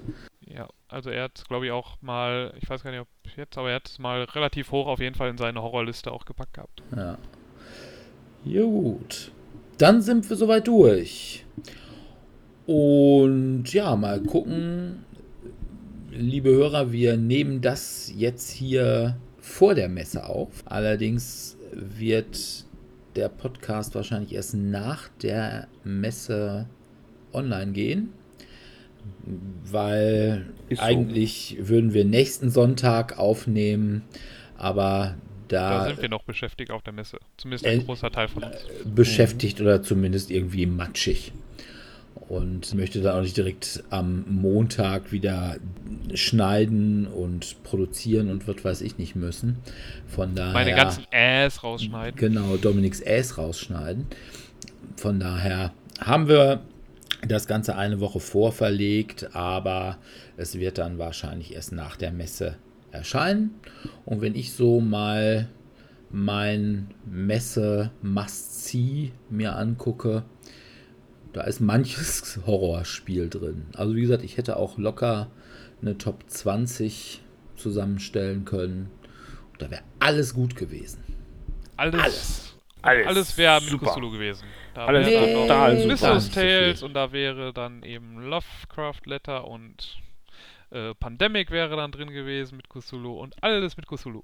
Ja, nicht nur. Wäre aber zum Beispiel auch bei mir drin gewesen. Winter der Toten. Hm. Ja, das war bei mir auch. Was ich in letzter Zeit ganz, ganz häufig spiele. Und Ich hatte noch äh, Ghost Stories auf einer auf der ah, das finde ich nicht so toll, muss ich ehrlich sagen. Das finde ich immer so ein bisschen frustrierend und weil es ja, weil es ist schon ziemlich schwer.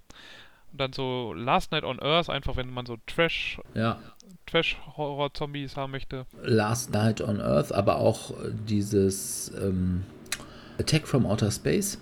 Also das gleiche nur mit Marsmännchen. Allerdings im Zirkus, wo man dann eben auch so dieses Freakshow-Thema so ein bisschen hat. Dann A Touch of Evil oder auch tatsächlich Shadows of Brimstone, die ja auch so ein bisschen Cthulhuides Thema dabei haben. Also Flying Frog ist da ja sowieso ganz gut bei. Ist immer der Master of Ameritrash. Aber gut, wäre natürlich auch bei mir dann solche Sachen weiterhin wie Arkham Horror Kartenspiel, Eldritch Horror, Ja, okay, da gibt es echt schöne, ja. wahrscheinlich sogar Elder Sign, weil ich das halt auf dem Tablet ziemlich viel spiele. Oder auch Tides of Madness, was ich auch ganz neat finde, äh, ganz nett finde als Drafting-Spiel. Also wäre schon viel Cthulhu bei mir. Gut. Ja. Wir hören uns in zwei Wochen hoffentlich wieder. Wir bedanken uns bei euch, liebe Hörer, fürs Zuhören. Ich denke mal, in zwei Wochen werden wir mal so einen kleinen Messerückblick machen, was wir so gesehen haben, wie wir es fanden. Welche Fans uns begrüßt haben, Genau, wer von uns Autogramme wollte genau. Oder Selfies. oder Selfies. Ja, Von uns. von uns. Selfies. Von Auf uns. dem Nein, Ah, mit, Löwenfell am Kamin. mit uns. Mit, ach so, mit uns, ja. Kriegen wir auch hin. Ach ja. Okay. Wer Okay. mit uns spielen möchte, der kann das natürlich wie immer mittwochs und donnerstags im Wechsel im Tellurien in Dortmund-Eichlinghofen. Jetzt mit neuer Fassade. Sehr, sehr schön gesprayt. Genau. Mit neuer Fassade. Das ist richtig. Und jeden ersten Dienstag im Monat, allerdings dieses Jahr nur noch im November, weil im Dezember fällt der Termin immer auf, weil da die ganzen Weihnachtsfeiern sind, im Cabaret Queue in Dortmund-Hörde. Genau. Wir würden uns freuen, wenn wir euch da mal treffen würden.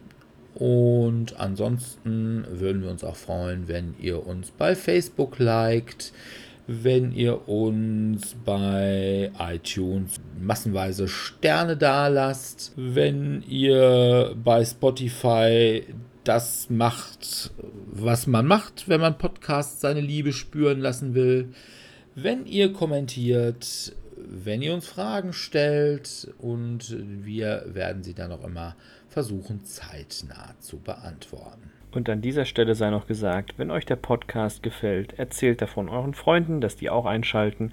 Und wenn euch der Podcast nicht gefällt, dann erzählt Leuten davon, die ihr nicht leiden könnt, damit die sich unsere sinnstiftenden Worte anhören dürfen. Genau. Ja, dann bleibt uns wieder nur uns an dieser Stelle zu verabschieden und wir sagen Tschüss. Tschüss. Ciao, ciao.